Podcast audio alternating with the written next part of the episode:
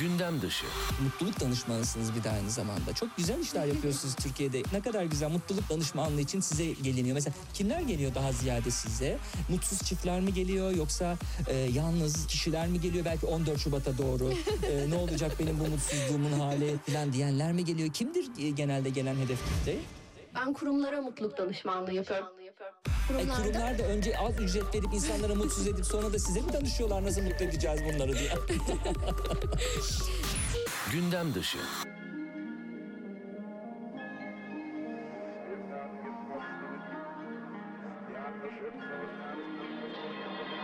Some days things just take way too much of my energy.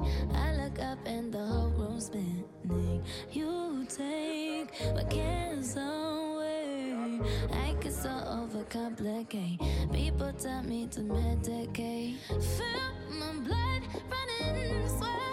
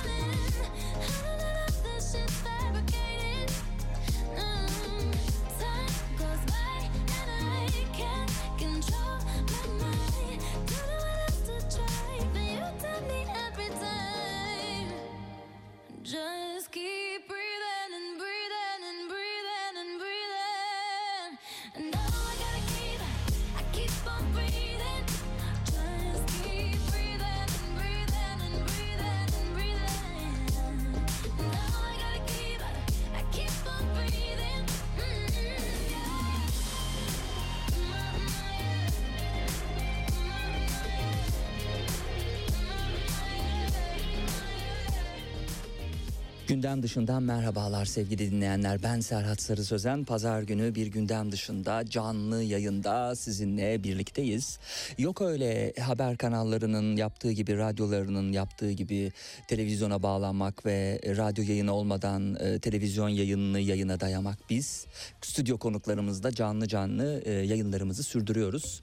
E, bu haftada iki stüdyo konuğum olacak. İkinci kısımda Tevfik Uyar bizimle ama programın ilk kısmında bizimle olan kişi Vuslat Çamkerten. Hoş geldiniz. Hoş bulduk. Çok teşekkürler davetiniz için. Biz teşekkür ederiz geldiğiniz için. Bir edebiyatçı, e, e, öyküleri görenler olmuşturla iletişim yayınlarından çıktı.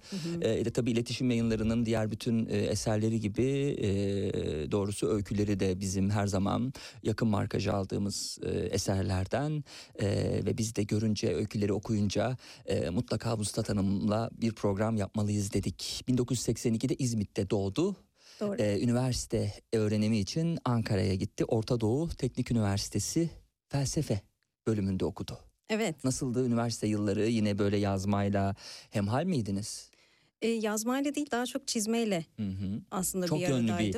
Ee, sanatçı tabii aynı zamanda Mustafa Çamkerten. o yönünde konuşacağız. Evet evet çocukluğumdan beri aslında ilk e, resimle haşır neşirim.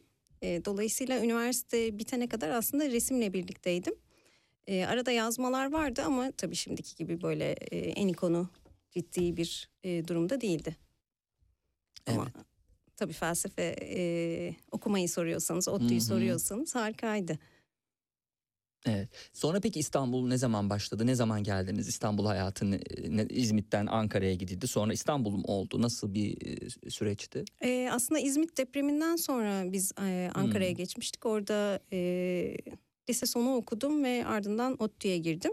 Hı ODTÜ bittikten sonra Bilgi Üniversitesi başladı değil mi? Yüksek lisans. e, biraz ara var ODTÜ ile arasında. İstanbul'a geldikten sonra Hı hı. Bilgi Üniversitesi'nde de evet MBA yaptım. Evet.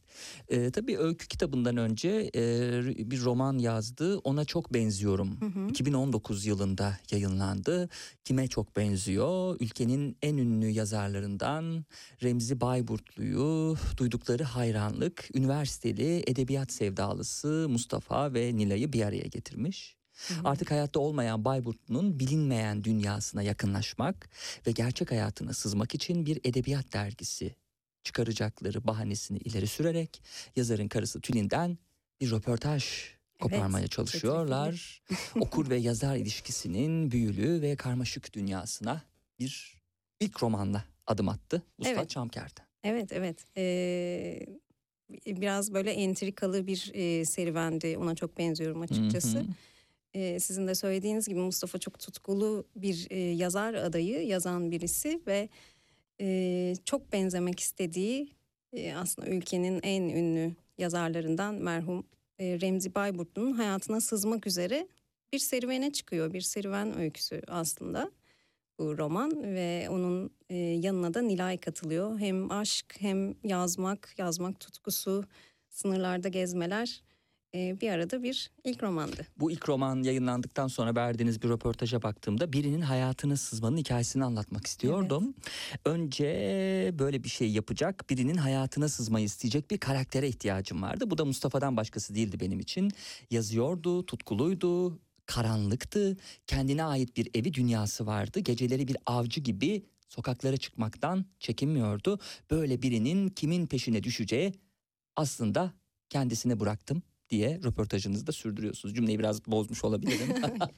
Orijinali bu kadar bu, ya bu kadar hiç bozuk değildi. Çok güzel okuyorsunuz. Ee, ben de havasına çok güzel girdim tekrar. Evet. Ee, evet ben karakterleri buluyorum aslında. Hmm. Benim e, aradığım, e, etrafta bakındığım şey önce karakterler oluyor. Böyle birini yazmayı çok istiyordum. Ee, Mustafa'yı da öyle bir dünyaya attım. Mustafa'yı tanıdıkça e, ne yapar ne eder, kimin peşine düşer, nasıl ilerler derken e, böyle bir dünyanın içine girdi. Sonra e, 2021'de bir Drag Queen hikayesi adlı öyküsü yayınlandı. Hı hı, tek bir öykü. E, evet artbook olarak sınırlı sayıda ve koleksiyonluk basılmış e, değil mi? E, nerede yayınlandı? E, The Poet House ile yayımlandı. Hı hı. The Poet House çok e, yaratıcı eserler yayımlayan bir small press. Hı hı. E, ben de enteresan bir e, öykü yarattığımı düşünüyorum. Çünkü e, gündüzleri boksör olup geceleri bir drag queen'e dönüşen Hmm. birinin gerçek hayat hikayesinden esinlenerek Aa, yazdığım bir de öykü. gerçek hayat bir hikayesi. e, hayat hikayesi. Evet çok enteresan. Okuduğumda ben de çok etkilenmiştim. Bir Hmm. yabancı gazetede rastladım bu hı. hikayeye. Hı. Ee, ve e, İsmail Sertaç Yılmaz resimledi ve e, güzel böyle politik gökkuşaklı bir e, artbook'a dönüştü böylece hikaye. E, memnunum. Evet. Yeni yeni böyle e, ortaya çıkmaya başlayan hikayeler e, bunu da yayımlayabildiğim için bir yazar olarak mutluyum açıkçası. Şahane.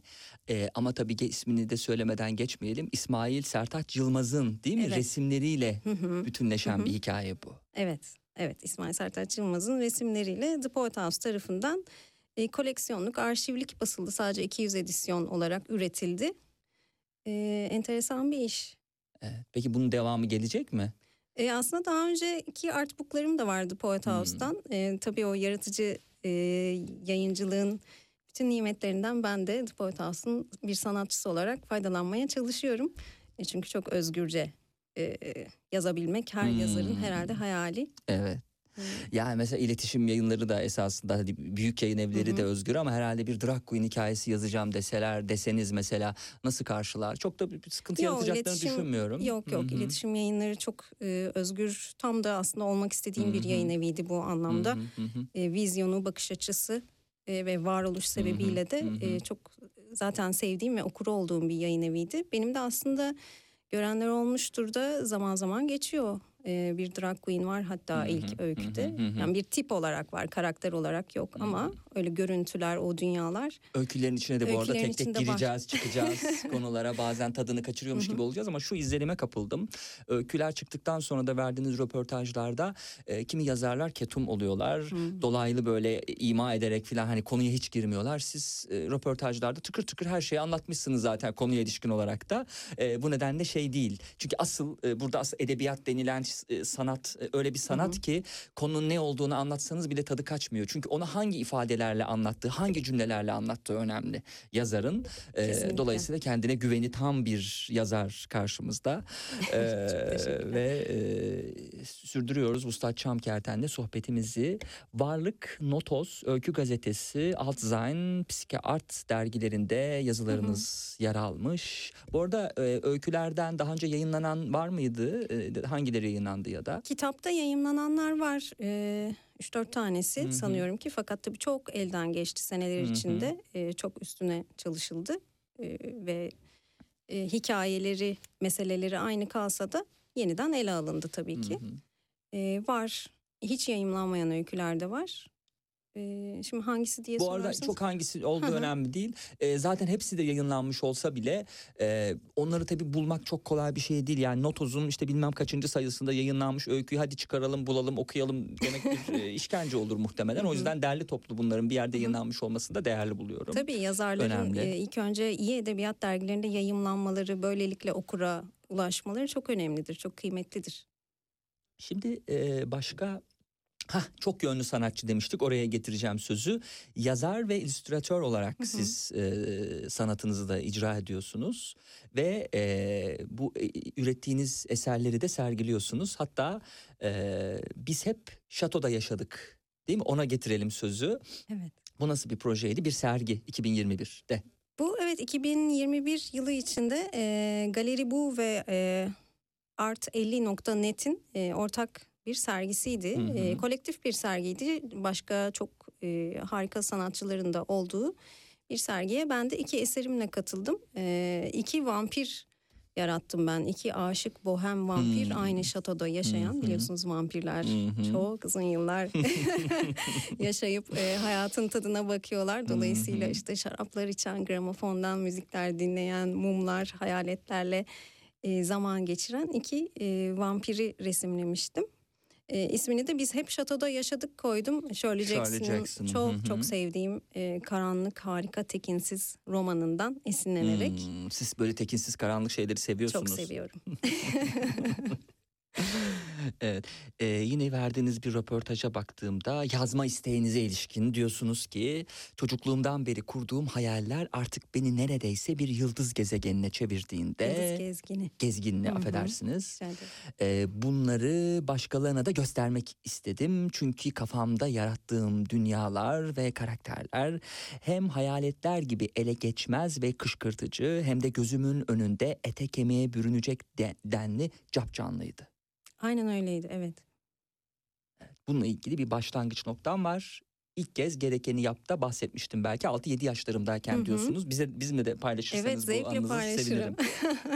bir kere e, paylaştım. E, artık zevkle paylaşmaya devam edebilirim. Evet 6-7 yaşlarındaydım. E, çok hayal kuran bir çocuktum öncelikle. Müthiş hayal kurardım. Ve 6-7 yaşlarında bir gece e, tuvalete kalktığımda koridorda bir kış gecesi hatta e, yedi cücelerle karşılaştım. E, ve onlar dans etmekteydi. E, ben de onların arasına girdim. El ele tutuştuk bir çember yarattık. Hı hı. Ve e, birlikte dans ettik. Harika bir histi. Hiçbir korku duymadım. Onların Hmm. arasında çok mutluydum. Hepsini tek tek görüyordum, bakıyorduk, göz göze geliyorduk adeta.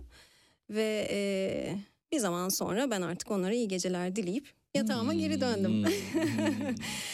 Dolayısıyla gerçekten hayal ettiğim şeyleri çok canlı, cap canlı yaşamaya başladığımda Okumak ne güzel bir şey değil mi? Bakın böyle bir Kesinlikle. hayal dünyasının içinde belki de gerçekte olabilir bilemiyorum. Hayal dünyasının içinde e, bir çocuğun kendini bulmasından daha güzel ne olabilir ki? hiçbir şey olamaz. Hı hı. Çünkü bu hayal dünyası çocuğu çok zenginleştiren e, bir şey. Çok kıymetli bir şey. E, ona renklerini veren bir şey, bir yol. E, dolayısıyla her çocuk için e, kitap okumak, resimli kitaplar okumak özellikle çok kıymetli. Evet. Tartışılmaz. Bu arada yayın evlerinden e, bize gönderilen e, kitaplardan yazarlarımıza da hediye ediyoruz. Sizin de e, edebiyat dışındaki diğer Hı hı. e, profesyonel işinizle ilgili olabileceğini düşünerek Emre Hüner'in Arter'den ulaşan e, çalışmasını Ha, size harika, hediye etmek bayıldım. istiyoruz. Çok teşekkürler. Evet şöyle verelim. Ben de inceledim. Geçtiğimiz hafta gelmişti. Evet. Ee, şimdi gelelim e, iletişimden çıkan görenler olmuştur e, eh, öykü kitabına. Oradaki öykülere tabii bir e, girip çıkalım. İlk öykümüz Metalik Toz. Bir kaçış hikayesini Hı hı. okuyucuya anlatıyor. Ee, Ezgi Ferzan ve e, Ulaş. e, kim? Ulaş. Evet Ulaş var. Üç kahramanımız. Sokağa çıkma yasaklarının tam ortasında bir öğrenci evindeler. Evet, evet. Ee, oradaki aslında büyük bir kapanma var ve bize hiç de yabancı olmayan bir şey. Ee, bu sadece pandemiyle değil aslında öyle bir büyük kapanmayı hemen hepimiz e, gözümüzün önüne çok rahat getirebiliriz diye düşünüyorum. E, o da öyle bir büyük kapanma, e, aniden gibi görünen ama aslında e, önceden e, yolları da yapılan bir kapanma ve dolayısıyla e, bir öğrenci evinde sıkışıp kalmış, e, ne yapacaklarını düşünen e, gençlerden bahseden bir öykü ve çıkışı arıyorlar, bir kaçış arıyorlar kendileri için. E, artık metalik toza dönüşmüş şehirden, e, o bun, bunaltıcı kaostan, e, yasaklardan, sınırlardan kendilerine yeni bir yol yaratmak üzere düşünüyorlar, taşınıyorlar ve bir yaz gecesi ani bir planla harekete geçiyorlar. Hmm, ormana doğru mu gidiyorlar Evet. acaba? Nereye gidiyorlar?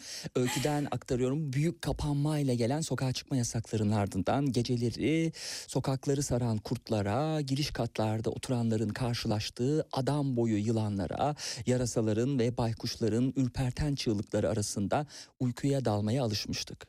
Bir gece sokağın ortasında iki yaban domuzunun düzüşmesini bile izlediğimiz olmuştu. Balkona çıktık. Koca bir meydandaki dikili taşın önünde tam ortasından kırılmış gibi duruyor diye Evet. eee, süren cümlelerle birlikte eee, bir eee, birkaç cümlelik bir aktarım yapmak istedim. Eee, orada da bir başkan var. Başkanın da bir müjdesi var. Hı Ama hı. ondan daha önemlisi eee, yine verdiğiniz röportajdan başka bir röportaj. Boğucu, yıkıcı, küçültücü bir sistemden özgürlüğe, kendini alabilmeye, bireysel varoluşa doğru esaslı bir kaçış olarak tanımlıyorsunuz eee, bu öyküyü. Evet bir varoluş öyküsü, bir kaçış öyküsü, yer değiştirme öyküsü aslında. Ee, genç insanlar hayalleri var, Ee, mimar olacaklar, avukat olacaklar, çok başka dünyalar yaratacaklar derken e, korkunç bir kapanmayla her anlamda fiziksel ve ruhsal bir e, kapanmaya iten süreçle e, sahiden de kapana kısılmış gibi oluyorlar ve e, aslında üstlerine düşeni de yapıyorlar diyebiliriz. Hmm. Ee, Şimdi devam ettiğimiz zaman başka öykülere de e, bakacak olursak hayalet ağrısı değil mi? İkinci Hı hı. öykümüz burada da üniversitede bir akademisyen 52 yaşında bir felsefe hocası burada da çıkıyor karşımıza. Sayfa 23'ten belki birkaç cümle okuyabiliriz burada da.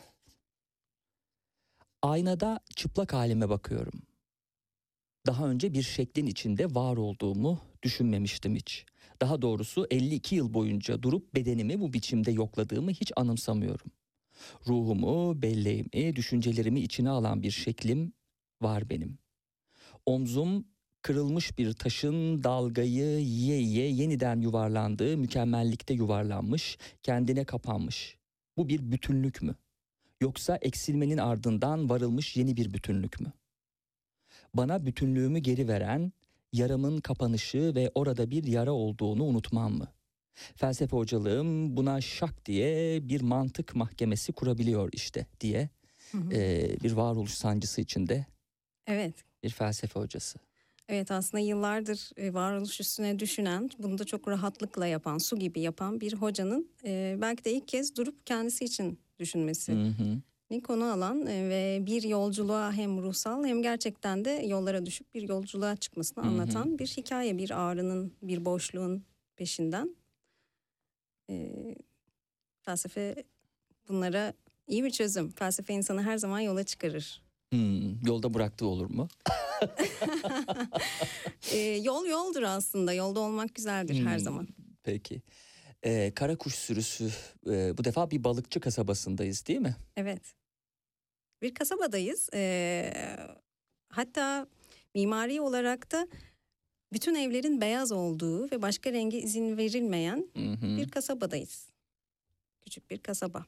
Herkesin herkesi tanıdığı, herkesin herkese merakla baktığı bir kasabada aslında e, dikkat çeken, oraya yeni gelen, kendi evlerini yapan bir çiftin hikayesi Hı hı. ve bir yaz hikayesi diye de sanıyorum ki bunu Sürdürebiliriz. söyleyebiliriz. Peki. Ee, yine Vuslat Çamkerte'nin Görenler Olmuştur kitabından e, bir başka e, öyküsüne geçtiğim zaman Peruk öyküsü. E, bir Goya tablosuna sahip olmak isteyen ve bunun için başka yollar deneyen bir kişinin hikayesi bu da. Evet. Eee, bu öykü çok enteresan sebeplerle çok dikkat çekti, çok sevildi. Orada bir e, bir tür adalet yaratma duygusu var sanıyorum Hmm. ki bir ressam var. Eee, ressamın çıktığı yine bir serüven var. Aslında benim bütün karakterlerimin e, an gelip aklını kırdığı bir yer var. Buradaki ressam da e, böyle bir şey yapıyor. E, ve bunu çok otomatikmiş gibi görünecek aslında. Belki de sürreal Hmm. bir şekilde görülecek. Doğru. e, Köpeğinin ölümünden biçimde, sonra değil mi evet, özellikle? e, Geçtiğimiz yapıyor. aylarda köpeğim öldü. Bir sanatçı için kayıpların yarattığı her boşluk değerlidir. O boşluğa yürüyüp girmeyi severiz ya da oradan temelli çıkar gideriz. Boşluklar yeri geldiğinde içine atlayacağımız birer uçurumdur bizim için ve yer değiştirmek üzere onlar gibisi yoktur. En ufak bir uçurum fikri bile beni kışkırtır diyecek sanatçımız hemen ardından e, günler sonra diye başlayan ilk evet günler sonra kırılma nihayet gerçekleşti. Jameli önce kafamda ve sonra resimde bir kürk olarak üstüme giymiştim. O artık arzu ve itinayla üstüme giydiğim biri. Onun kürkünün altındaki et olmak açıkçası tuhaf bir haz veriyor. Bunun edilgin bir duygu olduğunu kabul ediyorum. Biz sanatçılar bu etkin ve edilgin sularda oynaşıp yer değiştirmeyi de severiz. Güzel uçurumlardır bunlar diye sürdürecek. Hı hı. Kafasını kırdığı an e, yazarın biraz önce Evet söylediği. bir kayıptan yola çıkarak Hı hı. bir boşluğa atlayan, bir uçuruma atlayan bir sanatçının e, enteresan hikayesi. E, iki ay oldu sanıyorum değil mi okuyucuyla buluşalı? Evet Ar- Aralık ortasında Evet. yayınlandı. Nasıl tepkiler aldınız? Kimlerden neler geldi? Ee, çok güzel aslında şimdi tabii e, herkesin bir belli bir kitlesi var e, beni takip eden insanlar var sosyal medyada ama şimdi e, bu kitapla birlikte e, hiç bilmediğim e, çok başka insanlar bana ulaşmaya başladılar işte kitap aldıklarını söylüyorlar sevdikleri öykülerden haber veriyorlar e, fotoğraflarını gönderiyorlar E, gayet güzel tepkiler. Niye haber veriyorlar ki bunu? Ee, aslında bu benim de üstüne düşündüğüm bir e, evet durum ama seviyorlar yani artık Hmm. tabii çok e, değişti insanların birbirine ulaşması çok değişti artık eskisi gibi yazarları Hmm. ölü zannetmiyoruz Hmm. yazarlar da yaşıyorlar Hmm. sokakta karşılaşabiliriz yemek yerken göz göze gelebiliriz hı. okurlar da bunun farkında e tabii sosyal medya kullanımı tüketim alışkanlıklarımızı da değiştirdi. E, dolayısıyla böyle bir şeyi haber etmek istiyorlar herhalde. E, bilmiyorum. Şimdi siz e, aslında zor olan bir şey yapıyorsunuz. E, kendinizi dinliyorsunuz. insanı inceliyorsunuz. Hı hı. Kafa yoruyorsunuz. Edebiyat yapıyorsunuz, sanat yapıyorsunuz. Hani bu işin açığı biraz daha zor olan, alıcısı da belki e, çok çok değerli olan ama e, niceliksel olarak daha az olan bir iş. Doğru. E, Hiç bazen e, aklınıza geldi mi mesela okuyucuyla buluştuktan sonra eğer hani bu değil de şöyle bir yol izleseydim şu olurdu. E, okura mesela kişisel gelişim, mı? kişisel gelişim Hmm. gibi hani, e, hani niceliksel olarak daha çok hı. kitlelere ulaşan. Yok yok hiç öyle bir şey olmadı. Hı hı. Çünkü ben e, okumak istediğim tarzda yazıyorum. O Hmm. tarzda edebiyat yapıyorum. O tarzda şeyler okuyorum ve e, bunları yazarken zaten kime yazdığımı az çok da biliyorum. Hı. Yani ve kime yazmadığımı da Hmm. biliyorum Hmm. dolayısıyla. E, başka Siz türlü bir kimleri yol, okursunuz peki? başka türlü bir yol düşünemezdim açıkçası. Ben de e, kendi yazdığım öykülerdeki gibi aslında e, sonunu yazan, kendi sonunu yazan karakterleri Hmm. yaratan e, yazarları seviyorum. Kimleri okurum? Ee, Shirley Jackson'ı çok severim mesela. Az önce Hmm. zaten ismini andık. hı. Onun çok böyle tekinsiz karakterleri vardır. Ee, varoluş üstüne çok düşündüğüm için ve benim karakterlerim de e, hep uçurumdan atlayan, boşlukları atlayan, hatta kendi üstlerinden atlayan karakterler olduğu için e, bu türlü yazan yazarları e, seviyorum. Son dönemlerde mesela Lucia Berlin'in öykülerini çok sevdim. Onu dönüp dönüp okuyorum. Sevdiğim öyküleri, sevdiğim kitapları çok e, tekrar tekrar okurum. Cortázar çok severim. Roberto Bolano çok severim. Bunun dışında tabii edebiyatla birlikte edebiyat dışı, kurgu dışı kitaplar da Ne çok okursunuz? okuyorum. Varoluşa dair Hmm. şeyler, felsefe, sanat kitapları çok okuyorum. Ee, resimli kitaplar çok bakarım. İşte yeri gelir mimarlık bakarım. Sürrealizmin üstüne e, bir kitap alırım elime. Çok değişir okuduğum şeyler. Peki Türk yazarlardan özellikle son dönem hani işte öykülerini okuyucuyla buluşturan ya da ilk romanını yazan, dikkatinizi çeken yazarlar oldu mu hiç? Türk yazarlardan mesela Kadri Bozkurt'un öykülerini çok severim. İki tane kitabı var gerçi üçüncüsü de yolda. Geçenlerde atölyemizde de ağırlamıştık kendisini. Onu çok okuyorum. Kendime yakın buluyorum öykülerini de. Kısa, net ve e, o da karakterlerine böyle takla attırıyor açıkçası. Ee, onun haricinde Ferit Edgü çok dönüp dönüp okuduğum bir usta. Hı. Orhan Duru aynı şekilde. Selçuk Baran severim. Hı. Ee, İnce Aral anlatımıyla beni her zaman büyülemiştir. Ee, okuyorum, takip etmeye çalışıyorum. Çok zamanında belki takip edemiyorum yeni çıkan kitapları ama mutlaka bakıyorum. E, atölye demiştiniz. O zaman biraz da sizin atölyelerinizden bahsedelim. Kara Kitap Atölyesi bunlardan biri. E, felsefe atölyesini de ayrıca konuşuruz Hı hı. ama Kara Kitap Atölyesi, Atölyesi'ne baktığımız zaman ne var? Yine e, İsmail Sertaç Hı hı. Yılmaz'ın e, yürütücülüğünde bu defa. Yine derken hani illüstrasyonlarını değil mi Evet evet. buluşturduğu Çok, için e, birlikte okuyucuyla iş söyleyeyim. yapıyoruz. Evet. Ee, her ay devam eden yaratıcı yazarlık atölyesi Kara Kitap yazarın ve okurun dünyasına iniyor, iyi metinleri masaya yatırıyor ve katılımcılarına öyküler yazdırıyor. Evet, e, Kara Kitap tam bir yaratıcı yazarlık atölyesi diyebiliriz çünkü Bu online yaptığınız uzaktan online, bir iş mi? Online yapıyoruz şu anda E, ama önümüzdeki dönemde e, birkaç ay içi- içerisinde yüz yüze de yapmaya başlayacağız güzel bir yerde bir ortaklıkla.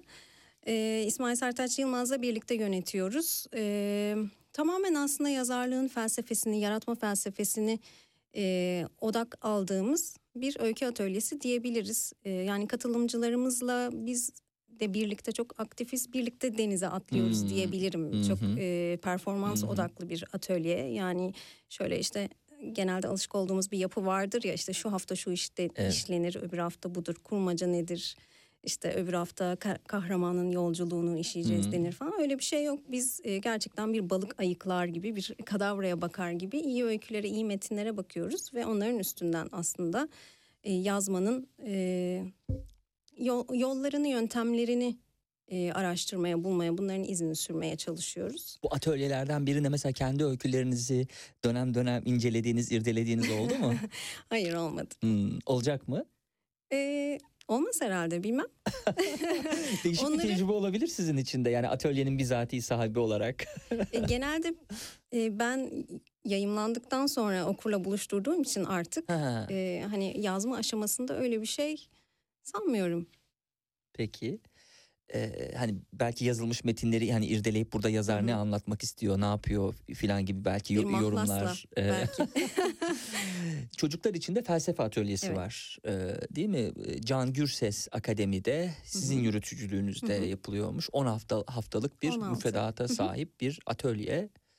Ee, çocuklarla her hafta iyilik, doğruluk, özgürlük, adalet, kimlik, gerçeklik, sanat gibi yaşamın içindeki pek çok kavramın üstüne nitelikli felsefi soruşturmalar, derinlikli sohbetler yapıldığını öğrendik. Çok da mutlu olduk. Hı, Çocukların kafasını işte böyle şeylerle e, esasında hani doldurmak demeyelim ama e, bunları göstermek lazım belki.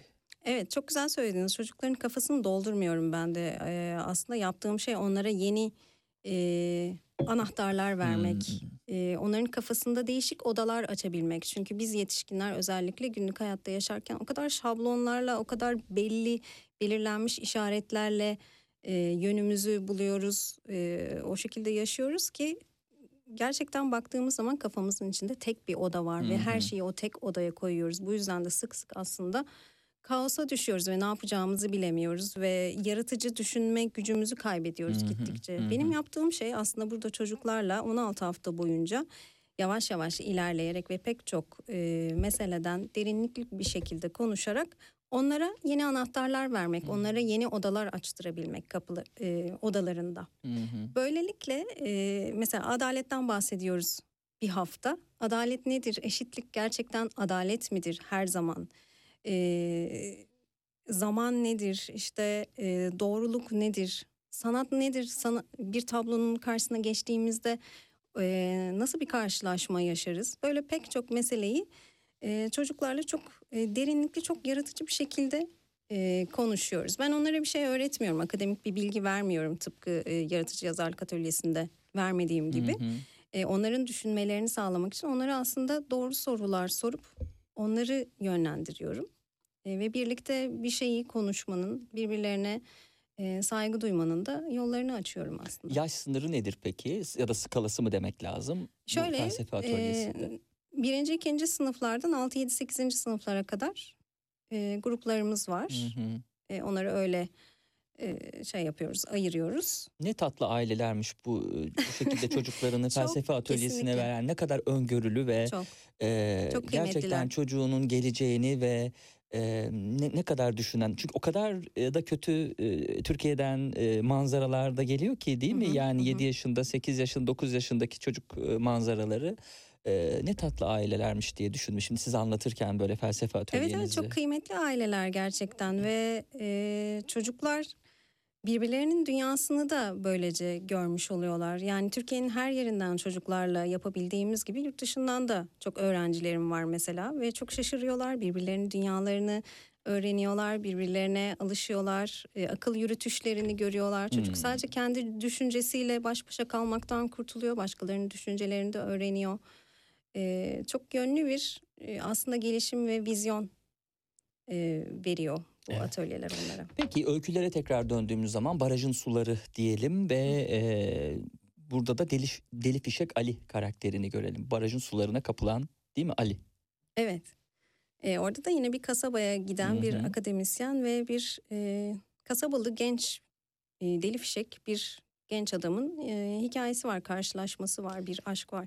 Cap canlı, soğuğa, sıcağa dayanıklı, her toprağa uyumlu çiçekler gibiydin. Bazı günler aklının bir köşesine istiflediğin sorularla gelir. Çok uzak ülkelerden bahseder gibi yattığımız yerde gözlerini tavana dikip bana başka şehirleri sorardın. Öyle bir soruyordun ki hayatın sanki buna bağlıydı. Ne kadar kendimden geçmiştim ki seni görmüyordum Ali. Sanki her şeye kadirmişim gibi yaşamak konusunda ustaymışım, hocaların hocasıymışım gibi saçlarını okşayarak, kısılan gözlerine, aralanan ağzına bakarak anlatmaya devam ediyordum. Diyor kim diyor bunu? Ali diyor, e, hoca diyor. Hı hı hı. E, bir e, böyle böylesi bir karşılaşmayı Kişinin aslında ardından. Evet evet. He- sanıyorum her yerde e, rastlayabiliriz ama genelde e, kapalı yaşanıyor böyle ilişkiler ve çünkü çok kasabalı bir genç, başka kendine bir çıkış arayan yine bir genç. Başta konuştuğumuz Erkek. şeye gelmiş oldu. Evet evet. Ve e, oraya işte makalesini yazmak için o kasabaya giden bir süreliğine bir e, kadın akademisyen. Hı hı. Ee, böyle bir buluşma ve tabii ki böylesi bir buluşmada bir krize e, sonunda yol açıyor. Hı hı. Şimdi biraz önce e, yazarla ilgili şey demiştim ama cesur davranıyor diye şimdi daha üstü kapalı anlatmaya karar verdi. Hiç sorun yok. Nasıl rahat ed- Ee, bu hissediyorsanız. şöyle söyleyeyim aslında bu bir yaz yine bir orada bir yaz var. Ee, fakat bu yası ben ben çok acıklı şeyler yazmayı sevmiyorum Hmm. açıkçası. Ee, daha böyle serüvenli anlatmayı seviyorum. Burada da akademisyenin e, o e, daha olgun olan iki yetişkinden daha olgun olanın kadının yasını e, yaşadıklarıyla birlikte flashbacklerle Hı hı hı birlikte hı hı. e, anlattığım bir öykü Evet. bu. Ee, Gidenin ardından siz e, hani kalem oynatmayı seviyorsunuz ama bence çünkü değil mi? Anlaşma e, anlaşmadır da öyle. Evet. Orada da biri gidiyor doğru. Hı hı. Biri vuruyor kapıyı gidiyor. Hı hı. İki yine genç üniversiteli. Biri şair, biri yazar. Hı Ee, orada deliliğin yine sınırlarını zorlayan, Hı hı. e, müthiş bir akıl kırılması yaşayan iki genç adam var. e, o yaratıcı kuvvetlerini şöyle bir tık belki 3-4 tık daha e, ileri atmaya çalışan adeta bir patlama yaratmaya çalışan iki genç yaratıcı insandan bahsediyorum. Ee, bizim için önemli olan eşyalarla görürsek gerçekten nasıl olur acaba sorusunun etrafında. Nafız Bey önce hasta yatağında kahyası Cihan'la sohbet ederken çıkıyor karşımıza. Hı hı. Ee, daha sonra da biraz uzaklara gidecek. Darling öyküsünde evet. Ee, bizim için değil mi önemli olan eşyalarla e, gömülürsek eğer nasıl olurun e, bir e, öyküsü. Bu da yine delilin sınırında olan, sınırlarında olan belki aşan. Ee, Şöyle karakter benim- açısından tabii Şimdi aşan. benim yarattığım öykülere biraz sürrealist e, bir hava e, yakıştıran okurlar oluyor. E, biraz büyülü geldiğini, büyülü gerçekçiliğe yaklaştığını söylüyorlar e, çoğunlukla. Ben de onlara şöyle söylüyorum. Bizden bekleneni yapmadığımızda, başka bir şey ortaya çıkardığımızda, ne bileyim cebimizden başka bir şey çıkarıp masaya koyduğumuzda insanlar şaşırıyorlar. Çünkü toplumun normlarına, toplumun gerçeklerine uymayan şeyler oluyor bunlar. E, Az önce de söyleşimizin başında dediğim gibi neredeyse otomatikmiş gibi görünen e, o peruktaki sanatçının da yaptığı gibi bir uçurumun daha e, içine atladım diyordu ya Hı hı. peruktaki sanatçı. E, onun yaptığı gibi beklenmedik bir şekilde e, bir şey yaratan, kendi sonunu yazan karakterleri yazıyorum. Nafiz Bey de öyle biri. E, yaşına, statüsüne, yaşadığı kasabaya, e, hiç uymayacak aile hayatına, yaşadığı aile hayatına iki kocaman erkek e, çocuk sahibi bir adam. Hı hı. E, bir tavır sergiliyor ve çok sevdiği bir e, nesne, çok sevdiği bir Hmm, e, Darling acaba ne olabilir? şey üstünden bunu yapıyor ve tabii ki herkesi şaşırtıyor. Evet orada da kırılan bir son var. Hı hı. Ee, sürprizli bir son. Evet. Ee, güvercinde de bir defa cezaevinde bir mahkumdu değil mi güvercin? Evet, güvercin yer değiştirmek isteyen biri. Hı hı. Kendine yeni bir dünya yaratan ve orada kalmak için ısrar eden hatta e, oradan koparılacağı için hala korku yaşayan, tereddütte kalan bir karakter. Ee, onu da yer değiştirmesi çok anlamlı bence. Onu çok severek yazdım Güvercin. Benim Hı çok sevdiğim bir karakter. Çok cesur bir şey yapıyor. Ee, hiç olmayacak bir şey yapıyor hatta. Ee, ve bu bir sır. Kendine sakladığı, delice kendine sakladığı bir sır ama çok keyif alıyor yaptığı şeyden. Ee, çok da kötü şeyleri üstüne alarak yapıyor, sakınmıyor yani. Işıklar sönünce düşünme vakti gelmiş demekti. Eskiden kendine bu kadar bile zaman ayıramazdı. Yattığı yerden koğuşun dip köşesini, koğuş arkadaşlarının uykuya dalışını seyretmeyi seviyordu. Karşı ranzada Bilal abi hazır olaydı sanki. Haz- e, hazır oldaydı sanki. Dimdik uzanmış, bıyıklarına üfleye üfleye uyuyordu diye sürdürecek Evet, cezaevindeki diğer arkadaşlarını da karakterle çok birlikte. seviyor. Ee, onunla dalga geçmelerine, Hmm, onun bu hı işte onun içeriye e, sokan şeyle dalga geçmelerine rağmen e, her şeyin bir gün biteceğini ve artık gerçekten istediği huzura kavuşacağını düşünüyor. E, ve bunu yapmak için de çok büyük bir şeyi, çok büyük bir suçu üstüne alıyor. Cesur davranıyor. Hı hı. Ee, şimdi günün çorbasına baktığımız zaman e, bu defa kahramanımız erken emekli e, Edilmiş. edilmiştir ve erken emekli olduğunu düşündüğü için de bu arada kahramanımız bence biraz sopa istiyor. Bu kadar insanlar erken eme- e, emeklilikte yaşa takılanlar filan derken e, e, te- tekrar öyküye dönünce e, olursak emekli olduğunu düşündüğü için kendini oyalamakta biraz zorlanıyor. Hı hı, çok doğru. Evet o kadar rutinine alışmış, o kadar Hı hı. seviyor ki o yaptığı işi. Hı hı. E, bir anda apar topar e, yerinden edildiği zaman e, hem ruhsal olarak hem de fiziksel olarak çok boşlukta kalıyor yani işte bir sürü rutini var işte sabah kalkıyor ütüsünü yapıyor işte belki jilet gibi giyiniyor gidiyor işine masası var sosyal orada arkadaşları var bir geçmişi bir tarihi var şahsi bir tarihi var Hı hı. e, ve bunların hepsi bir anda elinden alındığında ne yapacağını bilemiyor kendine bir oyun aslında yaratıyor Hı hı. e, orada o da onun oyununa e, oyununu izliyoruz, oyununa tanık oluyoruz. E, Büyük umutlarda da sadece büyük değil küçük umutlara da yer olduğunu görüyoruz. Her ne kadar başlığı büyük umutlar olsa da bu defa bir belediye binasındaydık. Evet, e, yine orada bir ressam var E, ama Peruk'takinden çok başka bir ressam bu. E, aslında insanlara büyük büyük büyük umutlar veren e, ve bunun yolunu yapmış, bu yolda kendini kabul ettirmiş e, enteresan bir şahsiyet e, o da ve e, öykü belediye başkanının büyük umuduyla başlıyor Hmm. aslında. Belediye başkanının e, yeniden seçilmek, yeniden iktidara gelmek büyük umuduna yardımcı olacak bir şey yapıyor bizimki. Enteresan. E, ona inanıyorlar. Belediye başkanıyla çok iyi dostlukları var. Bu arada tabii e, ressamın günlük e, diğer e, şeylerini de aksiyonlarını da görebiliyoruz. Görüyoruz. Evet. Evet. Kimlere kimlere umut olduğunu hiç beklenmedik şekilde onları da görmüş oluyoruz. Evet. Peki belediye başkanı filan demişken e, siz siyasi konulara ilgili misinizdir? Takip eder misiniz? Ya da hani güncel sorunlar e, la e, böyle bir şey kafanızı böyle meşgul eder mi? Ee, tabii ki ner, e, nerede yaşadığıma sürekli bakıyorum. Hmm. Neler olduğuna sürekli bakıyorum. Böyle bir şeyden kaçmam zaten mümkün değil. Ee, bir yazar olarak, bir okur olarak da bunlar benim hep e, odağımda. Hı hı. Karakter karakterler yaratıyorum zaten. Hı hı. E, etrafıma bakmadan neler olup bitiyor onları derinlemesine görmeden, izlemeden bir şey yazmam zor. Kafam e, bazen meşgul olmak istemediği zaman da meşgul oluyor. Şu Hı hı. sıralar hepimizde de öyle herhalde çoluk çocuk.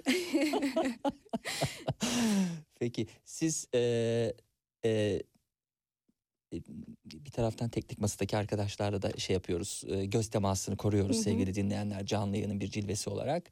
Dakikalar içerisinde programı kapatacağız ama e, sizin bundan sonraki projenizin ne olduğunu aslında öğrenmek istiyorum.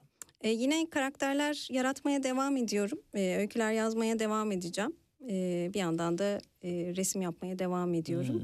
Hmm. E, tabii yaratıcı dünyada her an her şey olabilir. E, ama yazmaya, üretmeye, yaratmaya devam edeceğimi söyleyebilirim. Peki şu an devam ettiğiniz bir proje var mı?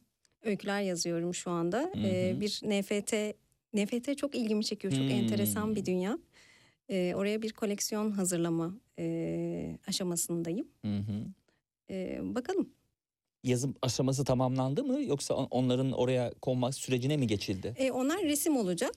Hı hı. Ee, yok koleksiyon henüz e, taslamam oluşmadı. Peki. E, var mı son olarak söyleyeceğiniz bir şey? Yok çok keyifliydi. Sağ olun. çok teşekkür ederim. Teşekkür ederim. Ee, programın ikinci yarısına e, Tevfik Uyar'la başlayacağız sevgili dinleyenler. O zamana kadar e, bizimle kalın. You know I want you. It's not a secret I try to hide. You know you want So don't keep saying our hands tied. You claim it's not in the cards, and fate is pulling you miles away and out of reach from me. But you're here in my heart, so who can stop me if I decide it's you're my destiny? What if we rewrite the stars? Say you were made to be mine.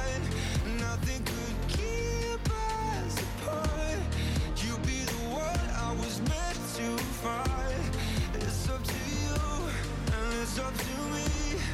No one can say what we get to be. So don't rewrite the stars?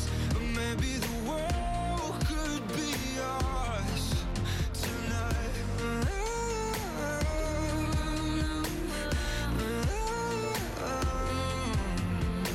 You think it's easy? You think I don't wanna run to you?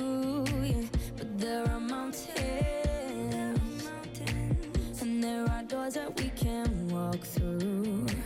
I know you're wondering why, because we're able to be just you and me within these walls. But when we go outside, you're gonna wake up and see that it was hopeless after all. No one can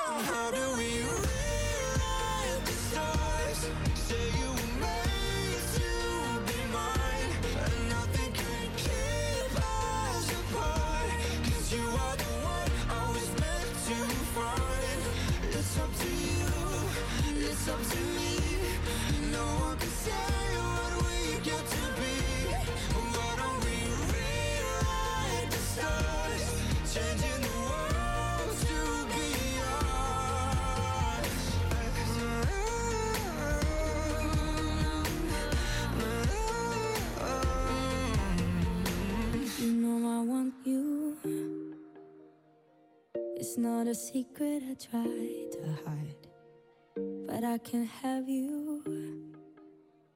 We're bound to break and my hands are tied. Gündem dışı. tok karnına yapmazlarsa. Çünkü diyaframla çalışacakları için en azından bir, bir buçuk saat önce bir şey yemiş olsunlar ya da boş mide Aa, olsun. dinleyiciler de artık nefes almayı kısmadan becersinler. Bence de. İkinci egzersiz köpek nefesi. Böyle Ah, çok koşmuş onu da hatırlıyorum koşmuş, kitapta. hatırlıyorsunuz değil mi? Ay, Değil mi? dil dışarıda. Ha, dil dışarı. Evet evet ama yine böğrünüze Köpek koyun. oldum sizin için sevgili dinleyen. El, el böğürde pardon. El böyle. Daha seri yapın bunu. Nasıl çalıştığını hissediyorsunuzdur. Keşke görsel de olsa da bir görseler bizi de. yapmayın iyi ki yok. Bunu mesela İtalyanca adı neydi? Staccato. Sta- Staccato. kesik kesik demek. E, bunu mesela e, kesintisiz olarak bir dakika boyunca yapmak baş dönmesine sebebiyet verir. E, Hmm. Çok fazla oksijen Çok fazla için oksijenden dolayı çok fazla oksijen alkol etkisi yaratır. Radyo televizyon kurulu için zorunlu uyarı. Çok fazla nefes almayın. İhtiyaç olmadıkça nefes al. işte Facebook'ta orada burada hani yaşlı dedeler komik bir müziğin altında zıplıyor çok eğlenceli gibi görünüyor zannedebilirler ama zikir çok doğru bir şeydir. Denesinler. Hayır o yaşlı amcaların videosu var ya bir tane böyle çılgınca dans ettikleri Evet, böyle evet, o geldi aklıma da Ama onu o deneme. doğru bir şey. Öyle mi? Evet doğru Ah, bir şey tabii. Peki. bir gün deneriz sizin ne istiyorsanız.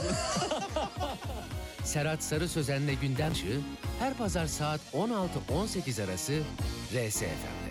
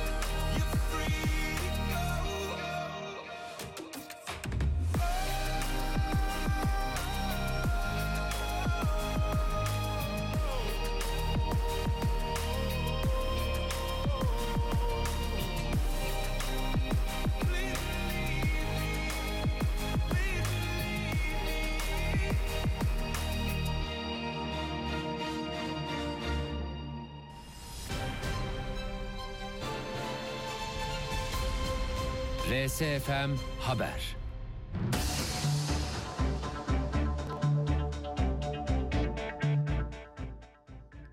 Mutlu akşamlar. Haberleri aktarıyorum. Ben Selin Yazıcı. Eşi Emine Erdoğan'la birlikte Covid-19'a yakalanan Cumhurbaşkanı Recep Tayyip Erdoğan sağlık durumuna ilişkin paylaşımda bulundu. Cumhurbaşkanı açıklamasında bu sabah doktorumuz rutin kontrolümüzü gerçekleştirdi. Hamdolsun olumsuz bir durum yok. Bugün de hastalığı hafif şekilde geçiriyor. Emine Hanım'la birlikte çalışmalarımıza evden devam ediyoruz dedi.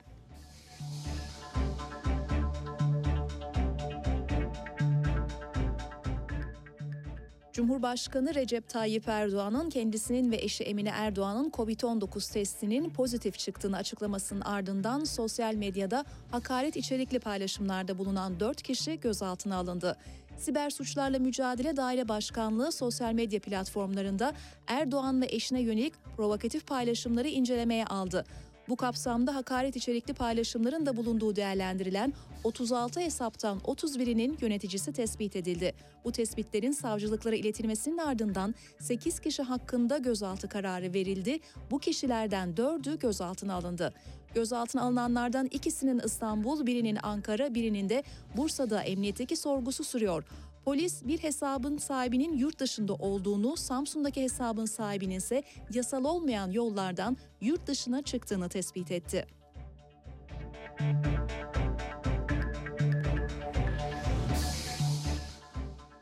Terör örgütü üyeleri sınırda yakalandı. Milli Savunma Bakanlığı'ndan yapılan açıklamaya göre ülkemizden Yunanistan'a ve Suriye'den ülkemize yasa dışı yollarla geçmeye çalışan 18 kişi hudut birlikleri tarafından yakalandı. Yakalanan şahıslardan 3'ünün FETÖ, 3'ünün PKK-KCK, ikisinin de IŞİD terör örgütü mensubu olduğu tespit edildi.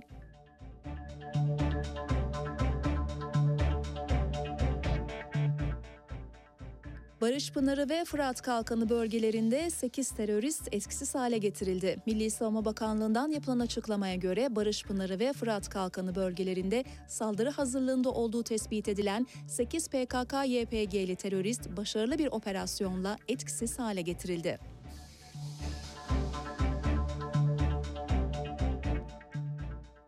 Terörle mücadele operasyonları yurt içinde de hız kesmeden devam ediyor. Mardin'de Eren Kış 20 operasyonu başlatıldı. Mardin'de başlatılan operasyona Jandarma Komando, Jandarma Özel Harekat ve güvenlik korucularından oluşan 585 personel görev alıyor.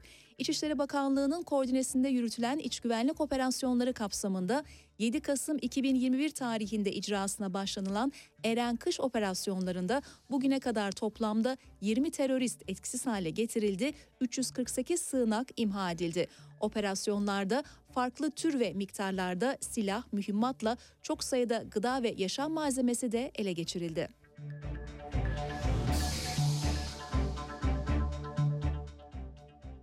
MHP Genel Başkanı Devlet Bahçeli partisinin Kızılcahamam kampı sonrası bugün açıklamalarda bulundu. Gündeminde İstanbul Büyükşehir Belediye Başkanı Ekrem İmamoğlu'nun ABD'nin yeni Ankara Büyükelçisi ile görüşmesi vardı.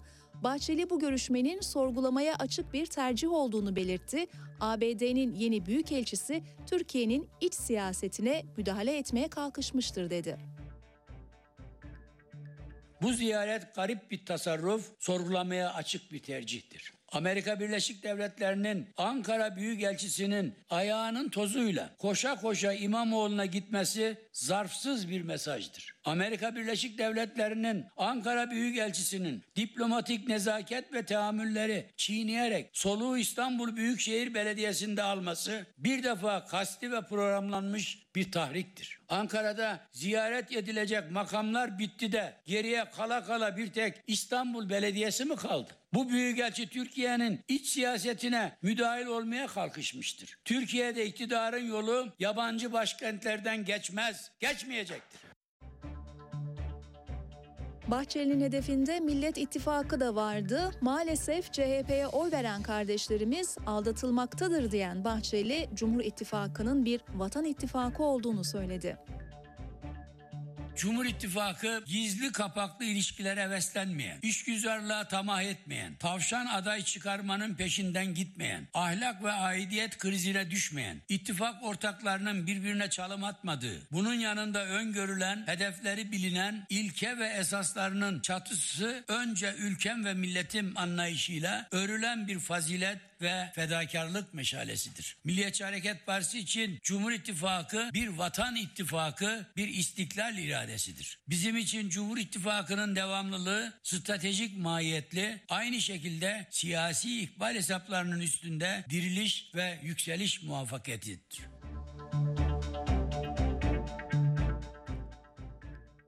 Okullarda yarı yıl tatilinin ardından ilk ders zili yarın çalacak. Yaklaşık 18 milyon öğrenci 2 haftalık yarı yıl tatilinin ardından 2021-2022 eğitim ve öğretim yılının ikinci dönemine yarın başlayacak. Öğrenciler ikinci dönemdeki ara tatillerini ise 11 Nisan 15 Nisan tarihleri arasında yapacak. İkinci dönem 17 Haziran'da sona erecek. Öte yandan 31 Ocak'ta ataması yapılan 15 bin yeni öğretmen de yarından itibaren atandıkları okullarda görevlerine başlayacak.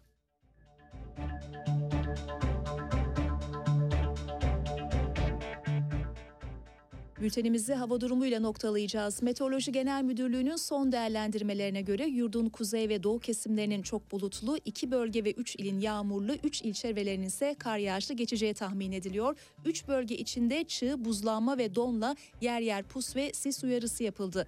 Mevsim normallerinde olacak hava sıcaklıklarının batı kesimlerde 2 ila 4 derece artması bekleniyor. Yarın için bazı illerimizde beklenen hava sıcaklıkları şöyle. Ankara puslu eksi 2 9, İstanbul yağmurlu 5 13, İzmir sağanak yağışlı 5 15, Bursa yağmurlu 2 17 ve Kocaeli'de yağmurlu 4 16 derece.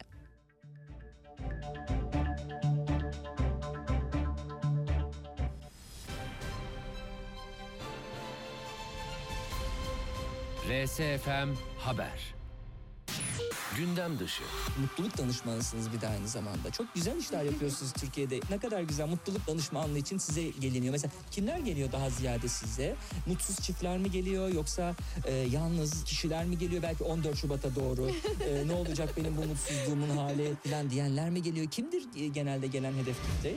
Ben kurumlara mutluluk danışmanlığı yapıyorum. E, Kurumlarda. kurumlar da önce az ücret verip insanlara mutsuz edip sonra da size mi danışıyorlar nasıl mutlu edeceğiz bunları diye. Gündem dışı.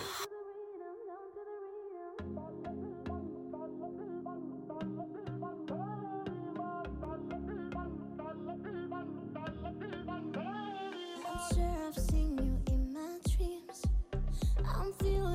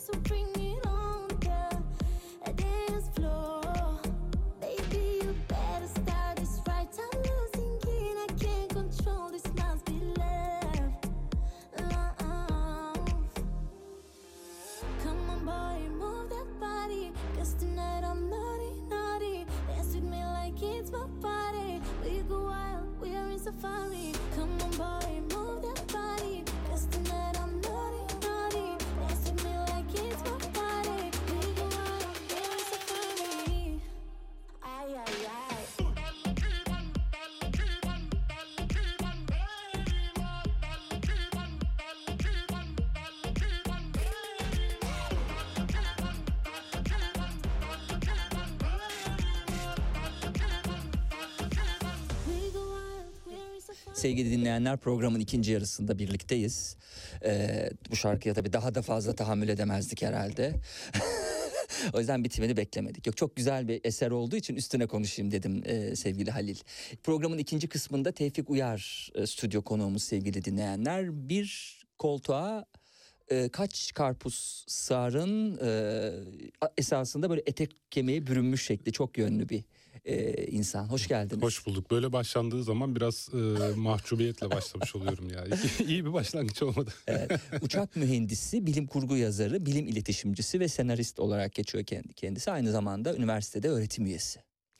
Şimdi e, lisans eğitimlerini İstanbul Teknik Üniversitesi Uçak Mühendisliği ve Anadolu Üniversitesi Sosyoloji bölümlerinden e, aldı.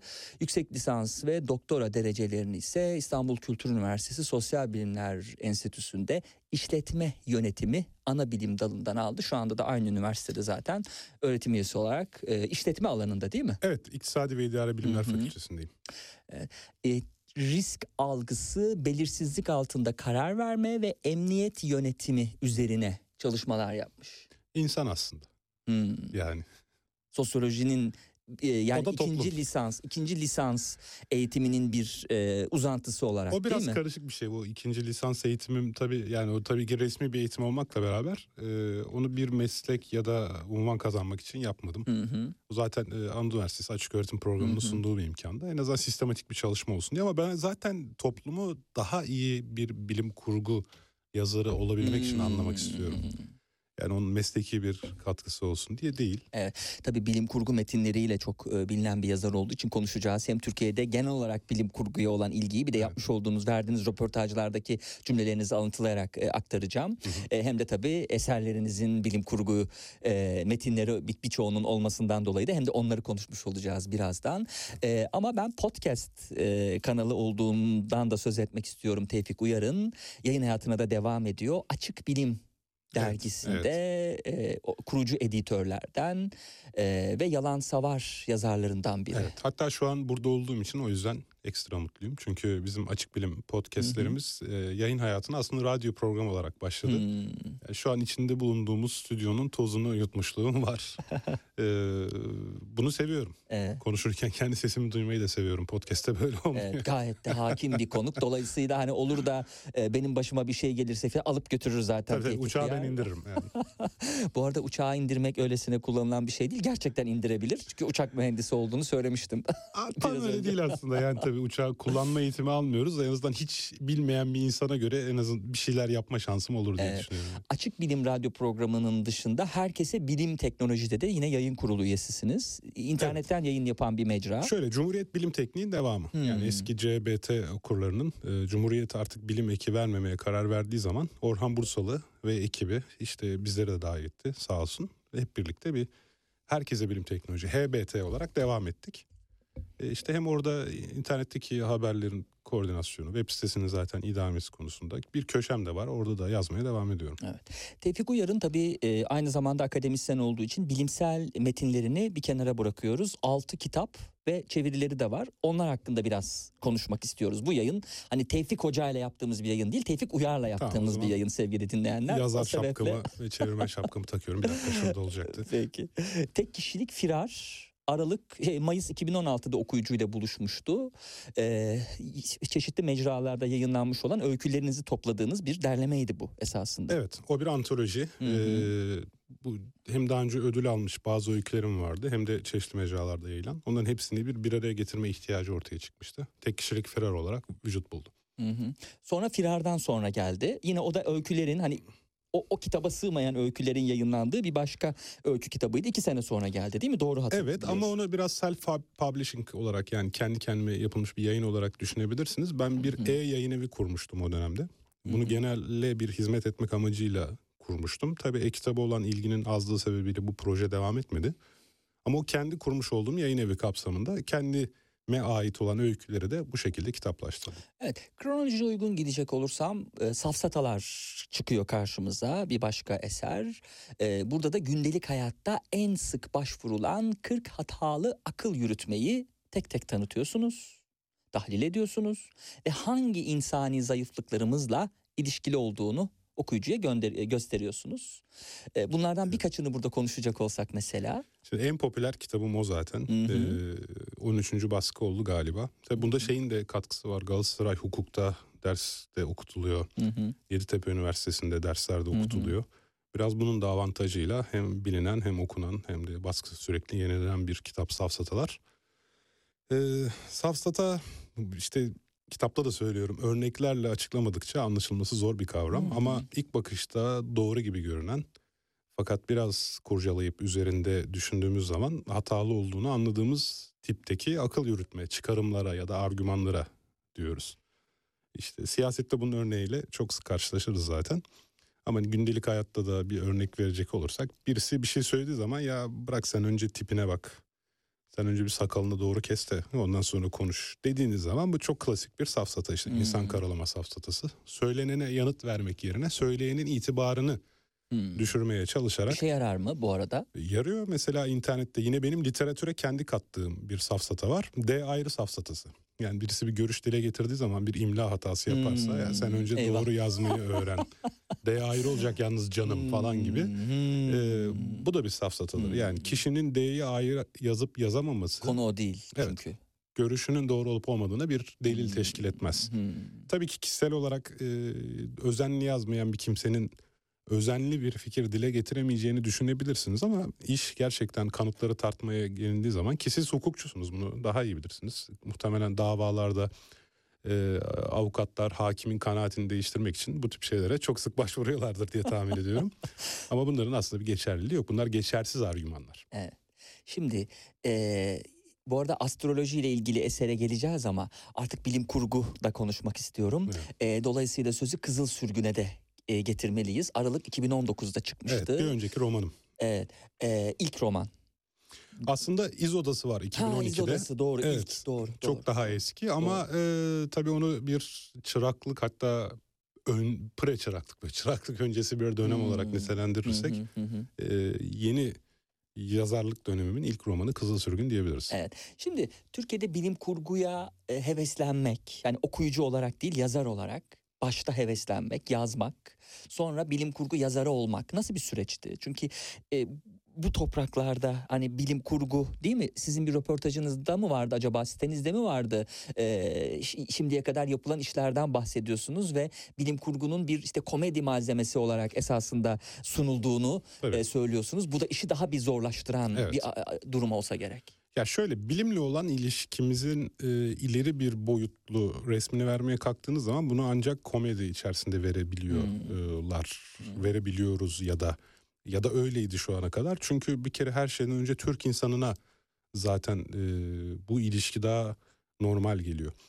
Şimdi parçacı hızlandırıcılarla süper bir deneyin yapılıp kontrolden çıktığı bir ortam tasarlarken bunu Türkiye'de tasarlamaya kalktığınız zaman ikna edici olmayacaktır muhtemelen. Çünkü Türkiye'de bilime verilen önem ortada. Hı hı. Türkiye'de böyle bir kurum yok. Hı hı. Veya bir uzaya çıkma hikayesi düşündüğünüz zaman yine şu an Türkiye altyapısıyla bu hikayeyi anlatmakta zorlanabilirsiniz. Yani bir şekilde günümüzle ilişkili bir bilim kurgu evreni kurmaya kalktığınız zaman e, bizim insanımıza kurucu bir rol vermek çok zor ve ikna edici değil. Çünkü toplumumuzun bilimle il- olan ilişkisinden dolayı. Bilim üretilmeyen ülkede bilim kurguda üretilmezle açıklamışsınız zaten burada. Evet bir anlamda öyle. Tabii şimdi zaten benim bilim kurgu eserlerime baktığınız zaman daha çok teknolojinin ve bilimin karşısındaki edilgen Türk toplumunun manzaralarını görüyoruz. Mesela Kızıl Sürgün eee, çok güzel bütün ülkeler Mars'a gitmiş bir kısmı bilimsel çalışmalar yapıyor. E haliyle Türkiye'de Birleşmiş Milletler üyesi bir ülke olduğu için eee, onlara da Mars bize de Mars'ta bir yer verilmiş. Ama bizim burada Mars'ta olan ilişkimiz beğenmediğimiz memuru Mars'a sürgüne göndermek şeklinde. Çünkü işte bu teknoloji karşısındaki durumumuz muhtemelen edilgen olacak. Aynı şey çözülmede de geçerli. Yani uluslararası bir şirket var ortada. Çok büyük bir hizmet veriyor. Ee, işte insanları dondurma, bir gün geri uyanmak üzere dondurma. Ama haliyle bizim burada Türkiye'den sunabileceğimiz tablo bu hizmeti kullanmak zorunda olan işte insanların yaşadıkları kırılmalar.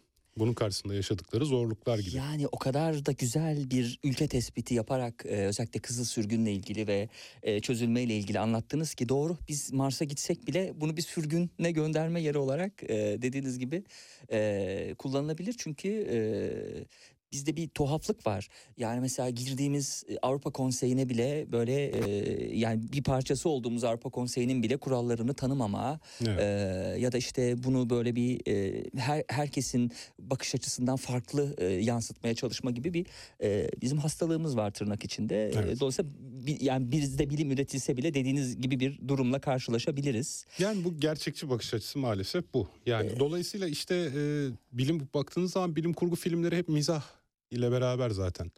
E, Gora bir bilim kurgu filmidir tırnak içerisinde ama o bir komedi filmidir. Veya ta eskilere baktığınız zaman Turist Ömer Uzay Yolu'nda olabilir zaten. Çünkü bizim uzay yolunda hikayesini yazacağımız olan bir astronotumuz yok. Ve bu kaçınılmaz yani. Tabii ömrün öyküsünü anlatırken bir taraftan da politik e, göndermeler ve eleştirmeler de var. Eleştiriler de var. Daha doğrusu ömrün hikayesi üstünden Kızıl e, Gezegen'de. E, peki Kızıl Sürgün'de affedersiniz. E, peki e, siz nasıl tepkiler aldınız? Özellikle politik eleştiriler kısmına ilişkin olarak. Yani Kızıl Sürgün'de değil ama çözülmede e, birisi çok beni yerden yere vurdu. Dedi ki ya işte romanda da mı biz bütün Hmm. umudu zamana Hmm. yükleyeceğiz? Yani orada bile bir başaramıyoruz. orada bile kıramıyor muyuz gibi. Evet. Ee, yani asla eleştiri e, bu bakımdan almadım.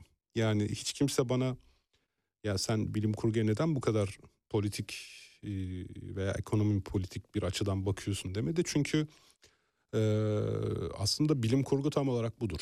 Yani bilim kurgu bilim kurgu okuru olmayan için işte parlak elbiseli kişilerin ışın silahlarıyla uzaylı öldürdüğü bir şey olabilir ama bilim kurgunun şahsiyet kazandığı mesela Stanislav Lem ya da Ursula Le Guin gibi yazarlar bilim kurguya şahsiyet kazandırmış olan yazarlardır.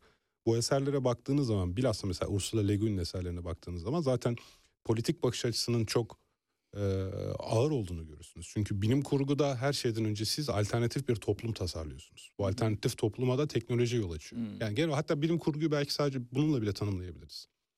Yani yeni bir teknolojinin ya da alternatif teknolojinin yarattığı alternatif değerler, kültür, alternatif toplum. E siz bu toplumu hiçbir politik ilişkisini ortaya koymazsanız e, yazdığınız şey bir ütopya ya da çok basit bir distopyadan öteye gitmez.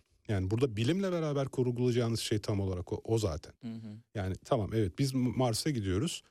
E, Her ülke Mars'a gidiyor. Burada gelişmiş ülkeler de var, gelişmekte olan ülkeler de var. E bunların hepsinin Mars'la ilgili tasarrufu birbirine eşit olamaz. Tabii ki bazı yerlerde e, bu toplumun işleyiş dinamiklerinden bağımsız olamaz yani.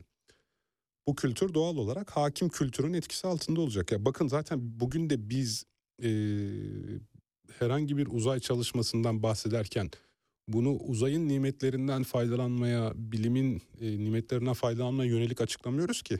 Buradaki bütün olay tamamen siyasi algıyla ilişkilendiriliyor.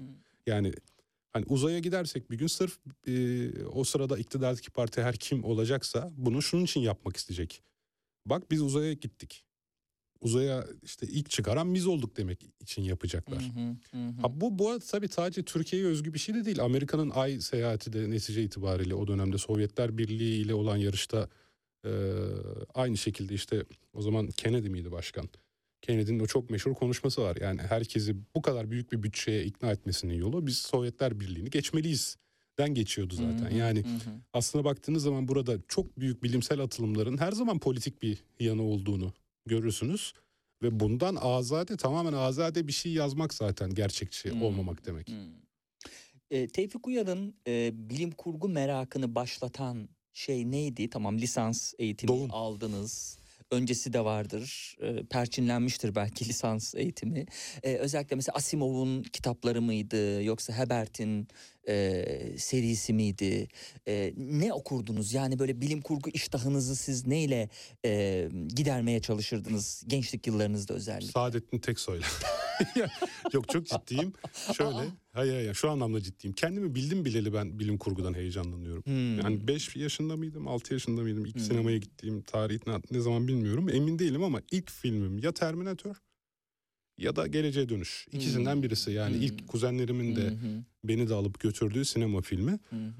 Hani ilk bunu hatırladığım için belki işte kuzenlerimin etkisi mi diyeceğim bilmiyorum da kendimi bildim bileli ben bilim kurgu meraklısıyım. Hmm. Yani buna bir başlangıç biçemem. Çünkü Hmm. hatırladığım ilk Hmm. anı bile işte bu tür filmlerden Hmm. hoşlandığım şeklinde. Geleceğe Dönüş de ne güzel bir Müthiş. filmdir yani. Harika bir seri. o- benim de en sevdiğim 1-2 özellikle 1-2 e, Evet. kısımları e, öyledir. Özel bir di- filmdir. Ara ara açar izlerim zaten Aha, hala. İşte aha. o sebeple Saadettin Teksoy niye diyorum? Biz çocukken Netflix yok, YouTube yok. Siz, siz de bilirsiniz hemen hemen aynı yaşlardayız diye tahmin ediyorum.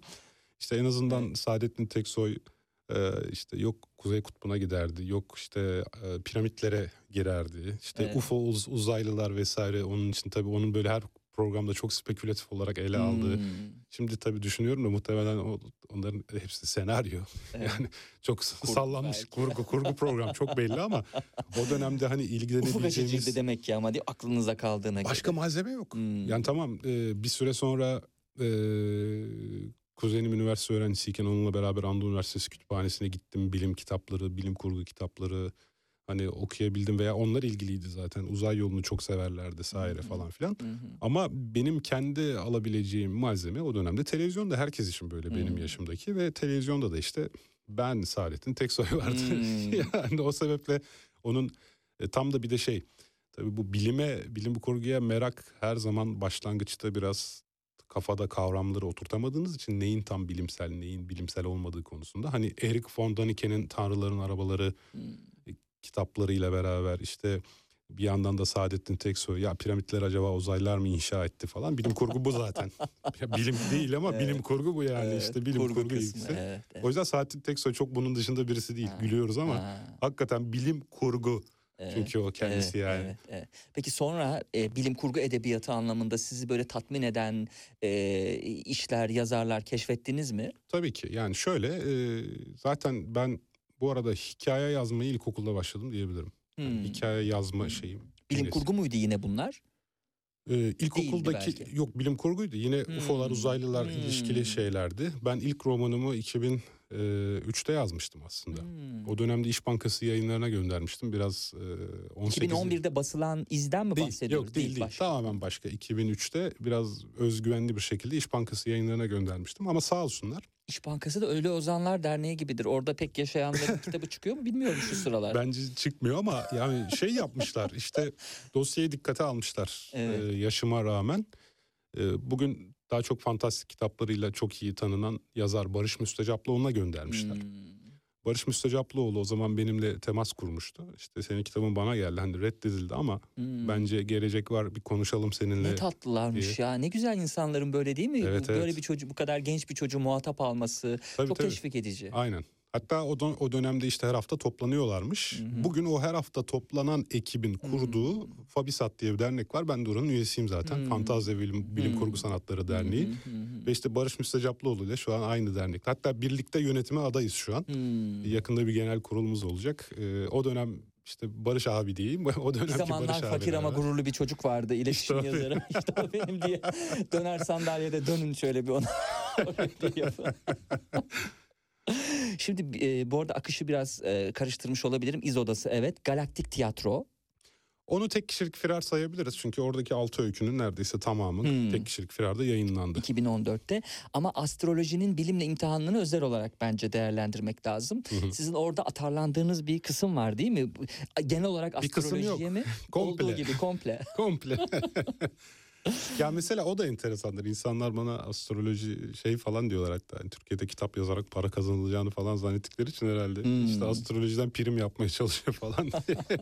ya şimdi birincisi ben 15 yaşımdayken Eskişehir'de. Bu arada unutmayın lütfen bir Tabii. soluklanma imkanı hem de kitaptan bir alıntı ya, e, tanıtım kısmından çok hani dinleyicilerde de bir fikir oluşturmak için çok istediğiniz o şirketin tam size uygun bir iş ilanı var. Özgeçmişiniz mükemmel. Siz tam da bu işe göre birisiniz. Ne var ki Oğlak burcusunuz ve insan kaynakları yöneticisi Oğlak burçlarının bu işe uygun olmadığına inanıyor. Sırf bu sebeple elenmiş olmayı kabul eder miydiniz sorusuyla bir böyle e, Evet. bir silkeliyor Tevfik Uyar. E, tabii düşüncesi birkaç örnek daha var. Düşüncesi hani yola çıkışı bu olduğu için de dolayısıyla işte yok Uranyen astroloji işte e, işte durumuna işte atıyorum yıla göre işte astroloji rehberi filan e, eserlere ya da yaz- yazıtlara bir e, şeyi var. Bir e, olduğu gibi bir eleştirisi var. Evet. Ee, burada astrolojinin nasıl ortaya çıktığını, neden bir sözde bilim olduğunu, niçin bu kadar popülerleştiğini, yani yıldızımızın bize neyi söyleyemeyeceğini açık bir dille e, okuyucusuyla e, aktardı, okuyucusuna aktardı e, bu kitapta. Evet. Yani e, astroloji bir sözde bilim arkada da yazdığı Hı gibi. hı. Ama maalesef şimdi insanlar eğlenmek için eyvallah yani niye işte ne zararı var vesaire diyorlar da bilhassa işte o arka kapak yazısıyla şeyi vurgulamaya çalıştım. Farkında olmadan bu tür sözde bilimler aslında bizim hayatımızı etkiliyorlar. Çünkü bu bir zihin seti aynı zamanda. Yani bir tane sözde bilime inanıyorsunuz ama hayatın kalanında çok mantıklısınız diye bir şey yok. Yani tıpkı Hı hı. bir komplo teorisine inanıyorsanız ikincisine inanmaya da meyillisinizdir. Hı hı. Tıpkı onun gibi yani. Hı hı. Bir sözde bilime, büyüsel bir etkiye inanıyorsanız bir başkasına da kolaylıkla inanabilirsiniz. Dolayısıyla hiçbir şey tek başına değildir. Böyle çeyiziyle, paketiyle beraber gelir. Ve hani işte ne zararı var biz eğleniyoruz her şeyden önce. Siz gerçek olmayan bir şeye inanıyorsunuz. Hı hı. Ama bunun sizin hayatınıza hiçbir etkisi olmadığını düşünseniz bile işte farkında değilsiniz ama belki bir işten bu yüzden eğleniyorsunuz. Çünkü böyle insan kaynakları uzmanları var. Hı hı. Veyahut e, doktorunuz ameliyata stresli giriyor. Çünkü işte o hafta aslında ameliyat işte aslan burcu olduğu için aslında ameliyatın iyi geçmeyeceğini düşünüyor. Ya da anneniz ameliyata girecek.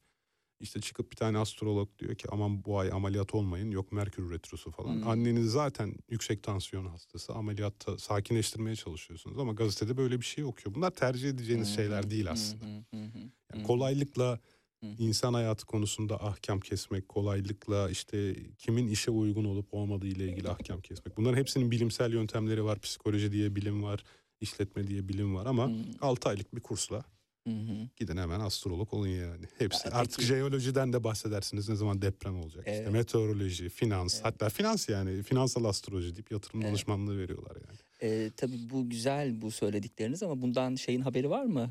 Şeyin hani Yelda Hanım'ın Kimin yayın ki? evi, yayın Ha, evi yayın evi. koordinatörü. Çünkü destek yayınlarından da Şimdi e, evet bana da eleştiri geliyor bu arada da ben şöyle düşünüyorum. Ya destek yayınları bir yayın platformu. İşte şu an Sputnik de öyle. Yani. Evet, Şimdi doğru. bu Yok, masaya takılıyorum. astrolog da Tabii ki, oturabilir. tabii ki, yok tabii yok ben açıklamak için size Evet, değil evet. aslında da. Hani masaya astrolog oturur az sonra ben otururum. Hı hı. Twitter'da öyle değil mi? Yani astrologun da hesabı var Doğru, benim de hesabım doğru, var. Hani nasıl ki e, işte ya Twitter'da astrologlar var ben girmeyeyim gibi bir şey söz konusu olamayacağına göre. Her- Bu yayın evinde böyle kitaplar var. Evet de her var. düşünce özgürce savunulabilir ki bu da son derece değerli ve tutarlı yani ortaya koyduğunuz örneklerle bir dakika dedirtiyor yani değil mi? Hani işe Tabii, tabii. alınacaksınız. Ama Yelda Hanım tabii herkese burcu. bize ya senin kitabın çok güzel diyorsa onu bilmem. Harika kitap hepsine katılıyorum falan. evet, ne güzel hani e, yayın evleri özgürce düşünceyi ifade ediyor. Gerçi hangi yayın evinden çıkmıştı o? Destekte sonradan bir buluştunuz sanki değil mi? Siz ne kadar Benim- süredir destektesiniz? Aslında Çözülme- astroloji bilimle imtihanı ilk kırmızı kedi basmıştı. Hı hı. Sözleşmem bittikten sonra ben artık destekteydim. Destek yeniden bastı. İyi bir kitap olduğu için hı hı, sağ olsunlar. hı hı. Yani biraz da zaten baskıyı genişlettim. Yeni bölümler Hı hı, kattım. hı Yani hı. çok daha güzel bir versiyon olarak destek yayınlarından tekrar çıktı. Şahane. Şimdi çözülmeye e, geçeceğiz sevgili dinleyenler dakikalar içerisinde. Bu arada tabii belki de şunun için de sinirlenmiş olabilir Tevfik Uyar. O bakıyor böyle gökyüzüne, gezegenlere. e, belki şey var bir e, Teleskop. teleskobu var. E, o aslında hayal gücüyle işte orada e, başka e, işte insanlığa ben- benzeyen e, başka türlerin olduğunu hayal ediyor. İşte uzay gemileri hay- hayal ediyor. Öte taraftan astrologlarlar diyorlar ki işte işte gezegenin açısı şöyle olduğu zaman şöyle olacak. Sinirleniyor tabii yani böyle bir şey kabul edilebilir bir şey değil. Yani Şimdi e, geçtiğimiz yıl programa konuk olmuştu sevgili dinleyenler. Böyle kısacık bir ara Tevfik Uyar'la sohbetimize bir soluklanmış olsun konuğumuzda. Sinan Akgüz e, bize e, geçtiğimiz yıl bu zamanlar sanki konuktu. Elveda Aşk adlı yeni bir romanla okuyucuyla buluşmuş. Göndermişler teşekkür ediyoruz. Ee, bu kitapta daha Balkan Harbi'nin yaralarını sarmadan yeni bir savaşın ortasında kalan Osmanlı'da halkı yine fedakarlıklar beklemekteydi. İstanbul Sultanisi talebelerinden Yusuf, Süreyya ve Feyzi ilk aşklarını henüz yaşarken vuslatın sancısı gelip yerleşti yüreklerine. Onlar için artık vuslat demek savaşın bitmesi ve vatanın kurtulması demekti. İçlerinden kopan fırtınalara rağmen umutla gittiler cepheye. Aşklarına kavuşmak, yarım kalan hikayelerden olmamak için İncir Kuşları ve Meyra'nın yazarı Sinan Akgüz'den Çanakkale Savaşı'nı ve gerçek kahramanlarını anlatan heyecan dolu yeni bir roman olarak Alfa'dan e, çıkmış. İlk basımını size hediye etmek istiyoruz. E, sever misiniz bilmiyoruz böyle tarihi e, böyle Severim. tarih kokan aşk hikayelerini. Evet, dönem Sinan hikayelerini Akgüz çok de iyi bir yazar, çok iyi bir yazar, güzel yazıyor da. Harika. Ee, hani fazla gelen bu e, kitabı da size hediye etmiş olalım. Şimdi gelelim çözülmeye. Ee, bu günün asıl olayı. E, şimdi kitaptan da yer yer bölümler okuyarak sohbetimizi sürdüreceğiz. Bundan 45 yıl kadar önce ülke gündemine şehrin bir zamanlar orman olan kısmındaki hazine arazisinin dünyanın yeni ve en hızlı büyüyen şirketlerinden biri olan Creonic'e satıldığı haberi düşmüştü. O dönem neoliberal politikaların bugünkü hakimiyetinin başladığı günler olduğundan ne belediyenin itirazları ne çevreci aktivistlerin tepkileri buradaki ağaçların kesilip yerine 10 futbol sahası büyüklüğünde dünyanın en büyük yeraltı deposunun kurulmasını engelleyebildi. Yerin üstünde İstanbul'un en büyük gökdelenine sahip olan Krayonik artık yerin altında da hakim olmak istiyordu diye başlayacak. Bu arada doğru ifade edebildim mi? Yani o şekilde mi okumak lazım Krayonik'i? Yani evet zaten Türkçe ve büyük harflerle yazdım bilhassa Cryonic. Pekala. Aslında teknolojinin adı zaten bir terim Hı hı, ama ben hı onu. Türkçe K ile yazarak bir marka, Türkiye'deki bir geçerli markaya dönüştürmeye çalıştım. 45 yıl öncesi anlatılmış tabii siyasi ve hani m, daha doğrusu güncel Türkiye gerçekleriyle hani hazine arazisinden verilmesi şusu busu filan böyle ufak böyle hissettirilerek sonra 45 yıl sonraya geliyoruz. Besim şirketin genel müdürlüğünde bir yazı görecektir. Nedir o? Şirketin de felsefesini anlatan geleceği merak mı ediyorsunuz ya da dermansız bir hastalığınız mı var? Zamanı durdurun. Siz istediğiniz zaman yeniden aksın. Şirketin Evet. vizyonu tam olarak bu. Ee, Cryonic teknolojisinde Evet, özeti zaten. Özeti bu. Ee, sizi uyutuyorlar ama tabii uyutmanın bir bedeli var. Uyuyor kalmanın bir bedeli var. Tabii senelik taksitleri ödemeniz lazım. Yani öyle Ee, bedava bedava dondurmazlar Tabii kimseyi. bedava kimseyi dondurmazlar. Öyle zannediyor musunuz? Kabine gireceksiniz de e, işte 3 yıl sonra 5 yıl sonra o 50 yıl sonra uyanacaksınız. O 50 yıl boyunca e, onun Ve yaşlanmayacaksınız. lazım. Hmm. Daha da önemlisi yaşlanmayacaksınız. Yani bugün aslında çok ilginçtir. Cryonic hizmeti veren şirketler var. Hmm. Amerika'da az kondu galiba ama olay şu öldükten sonra sizi donduruyorlar Hı hı, ve şeyi hı. bekliyorsunuz. Bir gün eğer hani ölü insanlar bir şekilde yeniden diriltilebilirse ya da beyni dijitale aktarılabilirse için kendilerini donduran kişiler var. Yılda 80 bin dolar gibi tüm vücuda kafa için daha ucuz galiba. Sadece kafamı dondurun diyorsanız daha ucuz bir fiyatı var. Bu gerçekten yapılıyor yani. Orada bizim programımıza da konuk olan e, yazarlardan bir hanımefendi kimdi yahu?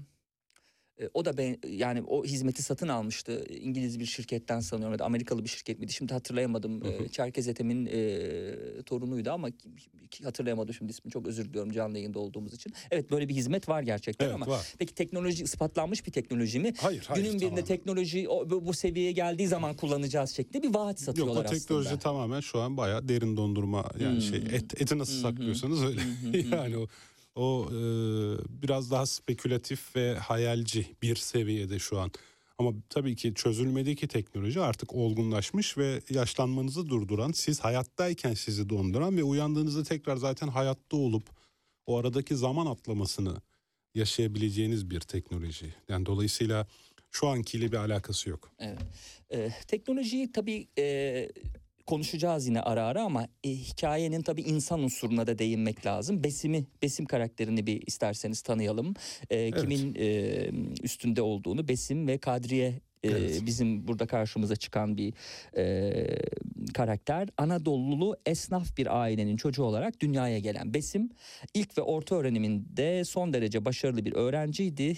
Liselerin lise, üniversitelerin üniversite olduğu yıllarda iyi bir eğitim almıştı ve nihayet İstanbul Teknik Üniversitesi'nden mühendis olarak mezun olmuştu. Otomotiv sektöründe çeşitli seviyelerde çalıştı. Kadriye ile evlendi ve sonra oğullarının başına Evet. bir şey geldi. Maalesef çocukları e, bir beyin felci Hı hı. e, durumu olan bir Dermansız bir evet, dert. serebral palsiden muzdarip olarak hayata geldi ve e, Besim ve Kadriye artık Creoni'nin Türkiye'de de e, ruhsat aldığı aslında ilk başta 18 yaşından küçükler için ruhsat alamıyor tabii ama işte o gün bir müjdeli haber olarak kabul ediyorlar ve çocuklarını dondurma kararı alıyorlar. 5-10 yıla bunun da çaresi bulunur diye ama zaten roman e, zaman olarak şeyde başlıyor. 30 yıldır art geçmiş ve hala çaresi bulunamamış Hı hı. ve artık Besim'le Kadri'nin elinde avucunda bu şirkete işte hala taksit yatırabilmek için gerekli olan para hiçbir şey yok. Evet, bir kapitalizm eleştirisi de var tabii kitapta. Anarko kapitalist bir dünyada geçiyor zaten Hı hı. kitap. Hatta işte ince detaylar da var orada. Bankalar artık yaşlılara kredi vermiyor. Evet. Yani. 70 bin dolarlık e, taksitleri ödeyebilmesi için yıllık değil mi? Besim'in e, bankadan Tabii. kredi çekmesi lazım ki sadece Besim karakteri için de değil insanların arabalarını sattığı işte bankalardan bu sebeple kredi kullandığı bir e, alternatif gelecekteyiz. Evet yani bankalar biraz e, agresif. E, insanlar bu anlamda yalnızlaştırılmış. Sosyal devlet olgusu ortadan kalkmış. E, sağlık sektörü tröstleşmiş. Böyle bir dünya çözülme evreni. Ve tabii ki böyle bir durumda büyük bir çaresizlik yaşıyorlar ve e, şey de tabii büyük bir çelişki. Yani artık kendileri de yaşlandı. E, ve eğer ki hala diyelim ki bir 10 yıl daha bulunamadı bu. E ne olacak o zaman? Hmm. Yani çocuğu tekrar uyandırmak bir zaman yani bir açıdan da saat işliyor. Hı hı. Yani gittikçe geciktikçe çocuğa bir hayat sağlayamaz hale geliyorlar. Şimdi çocuk tam şimdi çözdürsünler Besim ve Kadriye. E ne yapacaklar? Ellerinde avuçlarında hiçbir şey yok. Bir zamanların zengin varlıklı ailesiydi. 30 yıl çocuklarını görmemeyi göze aldılar. Ama tahmin ettikleri gibi olmadı. Telavi de geliştirilmedi. E peki şimdi ne yapacaklar yani? İşte zaten e, bunun sıkıntısı içerisinde başlıyor Hı hı, roman. hı hı.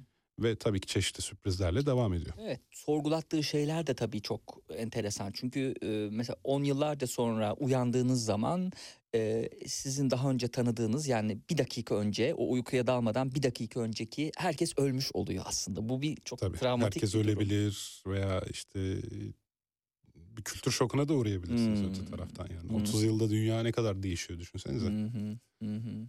Yani ve hani buradaki en büyük çelişki şu. Ee, evladınız iyi olsun diye onu 30 yıl görmemeyi göze alır mısınız? Hı, Daha da önemlisi yani. hı. Onun iyiliği için. Ciddi bir fedakarlık. Evet.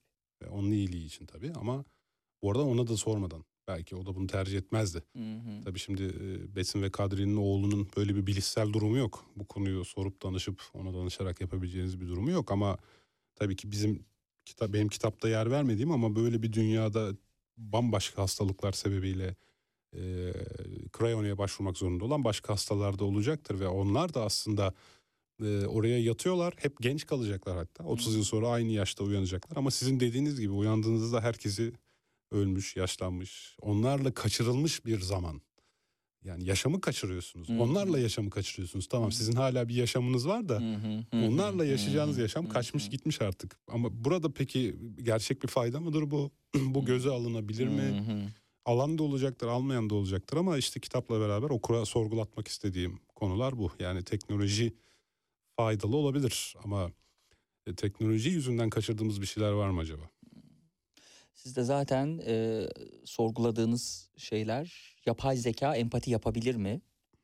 Değil mi? Doğru, e, doğayı talan ederek kendilerine laboratuvarlar kuran şirketler iyilik için çalışıyor olabilirler mi? Yani şimşek uyandıran sorular bunlar okuyucuda ve yine e, kitabın arka tarafından. Tıp alanındaki araştırmalar özel şirketlerin tek eline bırakılırsa burada gerçekten insanlığın yararı gözetilmeye devam eder mi? Zaman gerçekten de her şeyin ilacı olabilir mi? Umut insanlıkta mı yoksa gelişen teknolojide mi? Biraz da bu sorular etrafında e, sürdürecek olursak sohbeti. İşte burada sosyal devletin aslında her ne kadar önemli olduğunu e, ortaya koymaya çalışıyorum. Burada Besin ve Kadriye'nin bilhassa işte bu tıp e, devleri karşısındaki çaresizliği biraz artık sosyal devletin vatandaşının arkasından çekilme, onu desteklemekten vazgeçme, devletin sosyal olmaktan vazgeçmesinden kaynaklanıyor. Çünkü e, çoğu zaman işte bizi böyle bir tekelleşmenin ya da böyle bir mecburiyetin karşısında koruyucu olan şey yine bizim kendi örgütleyeceğimiz olan devlet. Devletin amacı bu idealde. Yani Hı hı. bizim gibi hı. ülkelerde artık devlet daha farklı bir kutsal varlık kazanıp bambaşka bir şey haline geliyor olsa da hani en temelde tarihte en geriye gidersek bir hukukçu olarak siz daha iyi biliyorsunuz. Devletin esas amacı işte insanların kendilerine bir sigorta aslında. Hı hı. Yani daha örgütlü bir şekilde işte kendilerini korumaları için ilk ortaya çıkışı da zaten askeri amaçlarla her şeyden Hı hı. önce. Yani biz örgütlenelim ki birileri sadece savaşla uğraşsın. İşte vergilerimizde de onları finanse edelim. Hı hı. Çıkış noktası bu yani. İşte peki devlet bu noktada sizi işte gerek Neler söylüyor Tevfik Uyar? Halbuki hepimiz biliyoruz ki devletin amacı bu filan değildir. Devletin amacı birkaç ailenin e, kalkınması için işte 3-5 e, iş adamının kalkınması için olan bir argümandır. Yani şimdi Tevfik Uyar böyle farklı farklı şeyler söylüyor. Hiç ama Konuğumuz olduğu için sesimizi çıkarmayalım dinleyelim sevgili. Evet. Neyse zararlı şeyler söylüyorum. Yani velhasıl işte benim bu kitapta vurgulamak istediğim bilhassa şey buydu. Yani neoliberal politikalara daha ilk paragrafta atıp yapmam boşuna değil. Yani Kitapta bu arada çözülmede verdiği teknolojik mesajlar ve düşündürdükleri dışında e, iki şey de yüzümüzü güldürdü. Birincisi yani birçok şey güldürebilir dur ama benim en spoiler, azından. spoiler'ı verme hocam ya.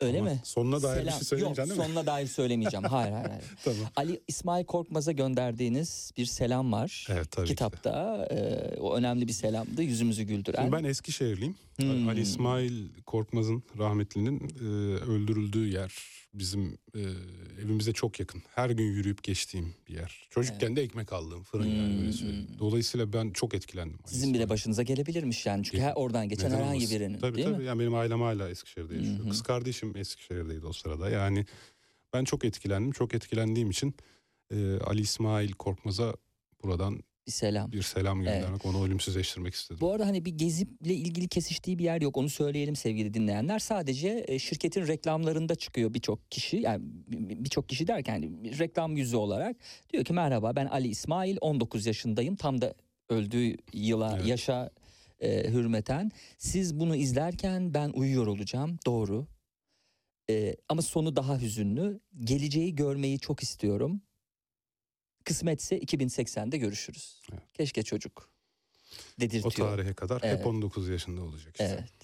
Şimdi birincisi bu. ikincisi ise hala mesleğini onurlu bir biçimde yapmaya çalışan insanlar da var. Gazeteciler, gazeteci daha doğrusu Evet. var. Ee, o da biraz takıntı yapmış herhalde değil mi? Kafayı şirkete takmış. Eğer gazetecilik mesleğine duyduğu şeyin adı aşksa en büyük takıntısı da Crayonik şirketiydi. 5 yıl kadar önce siyasetle de sıkı sıkıya bağlantılı çok önemli bir iş adamı Türkiye'ye çalışmaya gelen Kırgız uyruklu metresini öldürmüştü.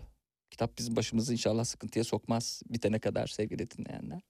Elbette hiçbir kayıtta, raporda, ifadede ya da soruşturmada böyle yazmıyordu. Fakat Metin böyle olduğunu biliyordu. Hem de adı gibi biliyordu. Zihnini temkinli olmak konusunda her ne kadar eğitmiş olsa da bu konuda eleştirel düşünecek filan da değildi diye sürdürüyor gazeteci Metin. Evet, Krayonik şöyle bir imkan sağlamış öyle bir evrende tabii. İmkan Krayonik derken Krayonik'i yapay zeka yönetiyor. Hı hı. Yani e, zaten kitabın arkasındaki o yapay zeka empati yapabilir mi sorusu da e, bu, yüzden anlamlı.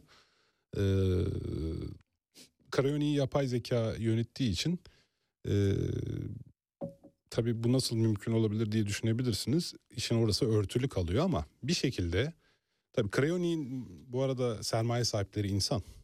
Sadece yönetim yapay zekaya devredilmiş. Ama bunun bir yerlerde sermaye sahipleri var. Bir şekilde Krayonik'in gelişmiş ülkelerde yapamadığı şeyleri yapabileceği arka bahçeler aslında gelişmemiş ülkeler. Çünkü aslında bugün de tabii hiçbir kurum ismi veremem burada. Ee, pek uluslararası markaların bazı stratejileri de böyle. Gelişmiş ülkelerde çizdikleri imaj inanılmaz farklı. Ama arka planda bakıyorsunuz Endonezya'da, Güney Asya'da günde bir doların altında çocukları çalıştırıyorlar. Veya çalıştıran tedarikçilerden onu da yolunu bulmuşlar. Alt tedarikçi olarak hı. hizmet alıyorlar bunu bilmelerine rağmen. Aslında burada göstermeye, anlatmaya çalıştığım şey biraz bu. yani gelişmemiş ülkelerde işte bazı regülasyona ait imtiyazlar elde etmek için anlaşmalar yapabiliyorlar. Buradaki mesele de işte bir cinayetin örtbas edilmesi. Yani burada cinayete kurban giden kişi e, sanki kendi isteğiyle Krayoni'ye geleceği görmek için yatmış şeklinde evraklar düzenlenerek e, Krayoni'ye cesedi yatırılıyor ama tabii ki burada cinayet soruşturması çok rahat bir şekilde örtülüyor. Çünkü bir savcı bile Krayoni'ye yatırıp dondurulmuş birine çıkaramıyor. Hmm. Çünkü bu bir hayat hakkı ihlali olarak görülüyor. Tam da e, ben de oraya getirecektim. Bu teknolojiyi aynı zamanda insanlar cezadan kaçma yöntemi olarak da değil mi? Bir kaçış yöntemi olarak da e, kullanabiliyorlar. Tabii ki de. Evet. Yani çünkü dediğim gibi yatırılırsanız, dondurulursanız kaldırılamazsınız. Savcı bile bunu isteyemez. Bu sizin geleceği görme ve tedavi bekleme hakkınızın bir ihlali. Çünkü bir kere dondurulduysanız ve uyandırıldıysanız tekrar dondurulamıyorsunuz. Evet. Bundan 10 yıl önce böyle bir kitap okusaydım muhtemelen yok artık yani bir devlet aygıtı da böyle bir şey yapmaz diye düşünürdüm. Fakat e, gün geçtikçe Hala öyle herhalde düşünüyorsunuzdur bence. yaşlanıyor muyum? Programın selametiyim ben olsam hala öyle düşünürüm. Yaşlanıyor muyum nedir bilmem. Mesela hani o e, mobese kameralarının hiç aklıma gelmezdi ki e, hani suç dışında insanları izleyen bir argüman olarak kullanılabileceğini hiç aklıma gelmezdi. Dolayısıyla orada o yapılıyorsa burada da bu yapılabilir mi sorusu esasında Tevfik Uyar'ın yazmış olduğu kitaptan dolayı tamamen Tevfik Uyar'ın bize sordurduğu bir e, soru ve e, düşünce biçimi Ya. olarak e, karşımızda Çok, belirebiliyor. çok konuk seversiniz gerçekten. ne kadar optimist hukukçu. Demek yapılamaz. Ya şöyle aslında bu bu da bu arada eski mesele yani tam Hmm. düşündüğünüz zaman e, Big Brother Watching Us Hmm. çok eski bir eserdir yani. Evet, evet Ee, doğru. Bu kaygılar. Yani biraz da burada tabii şimdi neoliberalizme e, kitapta da çok şiddetle karşı çıkmış olmama rağmen liberal argümanların büyük kısmına da katılırım. Yani tabii ki de bireyin e, yaşantısı işte yok toplum iç faydası için vesaire için falan filan dahi olsa bireyin e, özel yaşantısına ya da bireyin bazı dokunulmazlıklarına kesinlikle dokunulmaması gerekir. Evet. Şimdi e, bana bugünün kargosuyla gelen kitaplara da şöyle bir bakıyorum. Neşe Uygun e, aşkla yazılan Hu'la okunan öyküler demiş. imzalı göndermiş. Bazı kitaplar dünyayı dolaşır. Bu kitap sizi iç dünyanızda e, her yerlere götürsün demiş. Aşk ile teşekkür ediyorum. E, Neşe Uygun'a A71 İskender Pala'nın bir e, kapı yayınlarından çıkan son kitabı. Teşekkür ediyorum İskender Pala'ya imzalı olarak gönderdiği için. E, 2023'teyiz. E, Sina Çölü'nde bir uçak düşüyor. Bu arada konu da sizi de çok e, esasında ilgilendiren de bir belki Vallahi konusu kapak olabilir. dizaynı bile ilgimi çekti. Genel olarak beni her şeyiyle şu an meraklandıran Evet. kitap oldu. Yıl 2023 Sina Çölü'nde bir uçak düşer. Yolculardan bazıları son derece gizli ve esrarengiz ilişkiler ağının parçasıdır. Bölgeyi yeniden şekillendirmek isteyen kimi e, okültüst ve evanjelik üst akıllar, dijital ağların patronları, güç odaklarına bağlı insan hakları dernekleri, medya aktörleri, terörist örgütler ve coğrafyanın savrulan insanları, gençler, bebekler diye su- devam ediyor. Okuyacağım, ilgimi çekti benim de. Esin Sayar'ın Elveda Ey Duygularım e, kitabı gelmiş. Teşekkürler imzalı da gönderdiğiniz için. E, eşi ve kızıyla birlikte yılın yarısını Milano'da, yarısını da İstanbul Burgazada'da geçinen Metin o bahar sabahında gazetede okuduğu haberle beyninden vurulmuşa döner diyor. Yani ne, nasıl bir derdi var acaba Metin'in? 6 ay Milano'da, 6 ay İstanbul'da ne olabilir acaba derdi okuyacağım.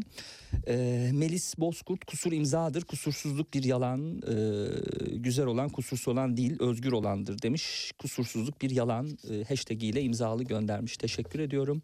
Ve Müjde Alganer Hakikatler Kulübü kitabında ee, Güzel kitap ismi. Evet. Hayat hep yeniden kurulur. Simla, Aynur, Teoman ve Halil acımasız mukadderatın meydan okuduğu aslında birbirinin aynası hayatlar, direnişler, katlanışlar, sineye çekişler, kırgınlıklar, gücün gizemli manasının peşinde bitimsiz çırpınışlar. Evet aslında her şey insanlar içindir diye e, son dakika kitabı okuyan okuyucu yayıncıyı da zor durumda bırakacak bir paragrafla yani konunun da ne olduğunu anlayıp size aktarabileceğim bir metin değil. E, ama okuduğum zaman kitabı kitapla ilgili de e, konuya ilişkin e, detayları o zaman paylaşırım e, diyerek e, bu hafta gelen kitapları e, aktarmış olayım. E, sizin bir sonraki iş projeniz belli oldu mu? Yine bir bilim kurgu mu gelecek, roman mı gelecek? Ne planlıyorsunuz? Aslında çok kararsızım. Yayın evim e, safsataların devamını yazmam Hmm. konusunda biraz e, ısrar ediyor. 13. baskı mıydı ilk Evet safsatalar? 13. Hı hı. baskı. Şimdi buna bir devam kitabı belki düşünebilirim. Çözülme eğer yeteri kadar ilgi görürse onun e, devamı ile ilgili planlarım var. Çok Bir yeni üçleme. ama şu an nasıl dönüşler? Yani tabii bu daha henüz iki hafta falan oldu piyasaya çıkalı. Hı hı. Ee, yani ilk geri dönüşler çok yakın takipçilerim ve dostlarımdan Hı hı, oldu hı. sadece. Ee, dolayısıyla zaten beni tanıyan, beni seven, üslubumu seven e, kişiler bunlar. Hepsi olumlu ve ama hepsinin olumlu olmasını dikkate alamam. Hı hı. Çünkü dediğim gibi zaten Hı hı. e, üslup tarz olarak zaten be- beğendikleri Hı için ha, en azından kendi okurumu hayal kırıklığına uğratmadım Hı bunu biliyorum. Hı hı, hı hı. Kendi okurumun çok sevdiği bir kitap oldu. Ama hani daha geniş ve eleştirel çerçeveden ele alabilecek olan kişilerin yorumlarıyla henüz karşılaşmadım. iki Hı hı. hafta çok kısa bir süre. Yani hı, yakında incelemeler yazılacaktır. Hı hı. Ee, hep oluyor. Ben de onları heyecanla bekliyorum. Hani her gün bakıyorum gerçekten bu heyecan benim için. benim de düşün dünyamı zorladı ve e, neler olabileceğini yani o metinleri böyle kapatıp sayfaları e, neler hani olsaydı ne olurdu ne hissederdim uyandığım zaman ne hissederdim etrafımdakiler ben olmayınca ne ne düşünürlerdi bu nasıl finanse olurdu ne kadar daha finanse olurdu özellikle 70 bin dolarlık e, Evet. ücretlerde hani ulaşılması öyle hani senelik çok arada. senelik tabii yani hani 10 yıl 700 bin dolar yapıyor ki e, Yani çok zenginler için çok büyük bir problem değil. Evet. Ama biz burada zaten onu kıt kanaat yapabilenler bir de şu için da var bir de şu da var hayatına bakıyoruz. Ee, birisi bu parayla yaşayabiliyor. Çünkü şu an onu çok net görmüyoruz değil mi? Yani hast- sağlık sektöründe mesela devlet hastanesinde mesela tedavi oluyor ya da özel hastanede tedavi oluyor imkanı daha iyi olan. İkisi de sonuç olarak ölebiliyor. Ama ölümsüzlüğü erteleyen bir şey olduğu zaman tabii e, zenginler ve fakirler arasında da bir çatışma olacaktır. Çünkü bu imkana ulaşamayan insanlar ulaşamamanın isyanını yansıtacaklardır diye düşünüyorum. O yüzden düşündürücü bir kitap. Bence öyle değil bu arada. O yüzden öyle bir isyana yer vermedim. Ee, çünkü hı. aslında günümüzde de pek çok imkan var Hı ve ulaşamayan insanlar isyan etmiyorlar. Peki siz, siz olun akıllı olun isyan etmeyin sevgili Tabii dinleyenler tabii, tabii. olur mu? Aman aman halk isyana teşvik falan olmasın yani.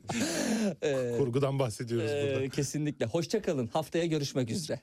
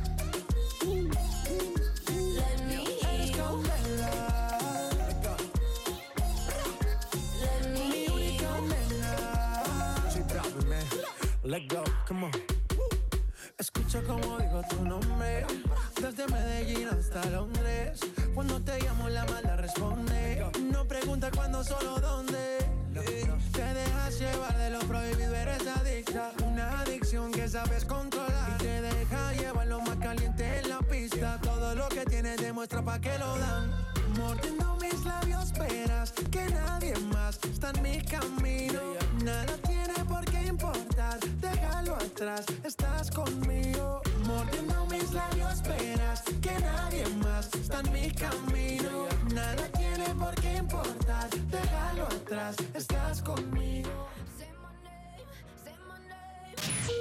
Gündem dışı. tok karnına yapmazlarsa. Çünkü diyaframla çalışacakları için en azından bir, bir buçuk saat önce bir şey yemiş olsunlar ya da boş mide Aa, olsun. dinleyiciler de artık nefes almayı kusmadan becersinler. Bence de. İkinci egzersiz köpek nefesi. Böyle Ah, çok onu da koşmuş hatırlıyorum koşmuş kitapta. hatırlıyorsunuz değil mi? Ay, Değil mi? dil dışarıda. Ha, dil dışarı. Evet evet ama yine böğrünüze Köpek koyun. oldum sizin için sevgili dinleyen. El, el böğürde pardon. El böyle. Daha seri yapın bunu. Nasıl çalıştığını hissediyorsunuzdur. Keşke görsel de olsa da bir Ay görseler bizi de. yapmayın iyi ki yok. Bunu mesela Bunun İtalyanca adı neydi? staccato. Staccato. Sta- kesik kesik demek. E, bunu mesela e, kesintisiz olarak bir dakika boyunca yapmak baş dönmesine sebebiyet verir.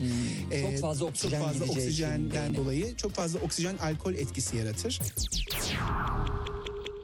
Radyo televizyon kurulu için zorunlu uyarı. Çok fazla nefes almayın. İhtiyaç olmadıkça nefes al. işte Facebook'ta orada burada hani yaşlı dedeler komik bir müziğin altında zıplıyor çok eğlenceli gibi görünüyor zannedebilirler ama zikir çok doğru bir şeydir. Denesinler. Hayır o yaşlı amcaların videosu var ya bir tane böyle çılgınca dans ettikleri Evet, böyle evet. o geldi aklıma da Ama onu o denemek. doğru bir şey. Öyle mi? Evet doğru Ah, bir şey tabii. Peki. bir gün deneriz sizin ne istiyorsunuz. Serhat Sarı Sözen'le gündem dışı her pazar saat 16-18 arası RSFM'de.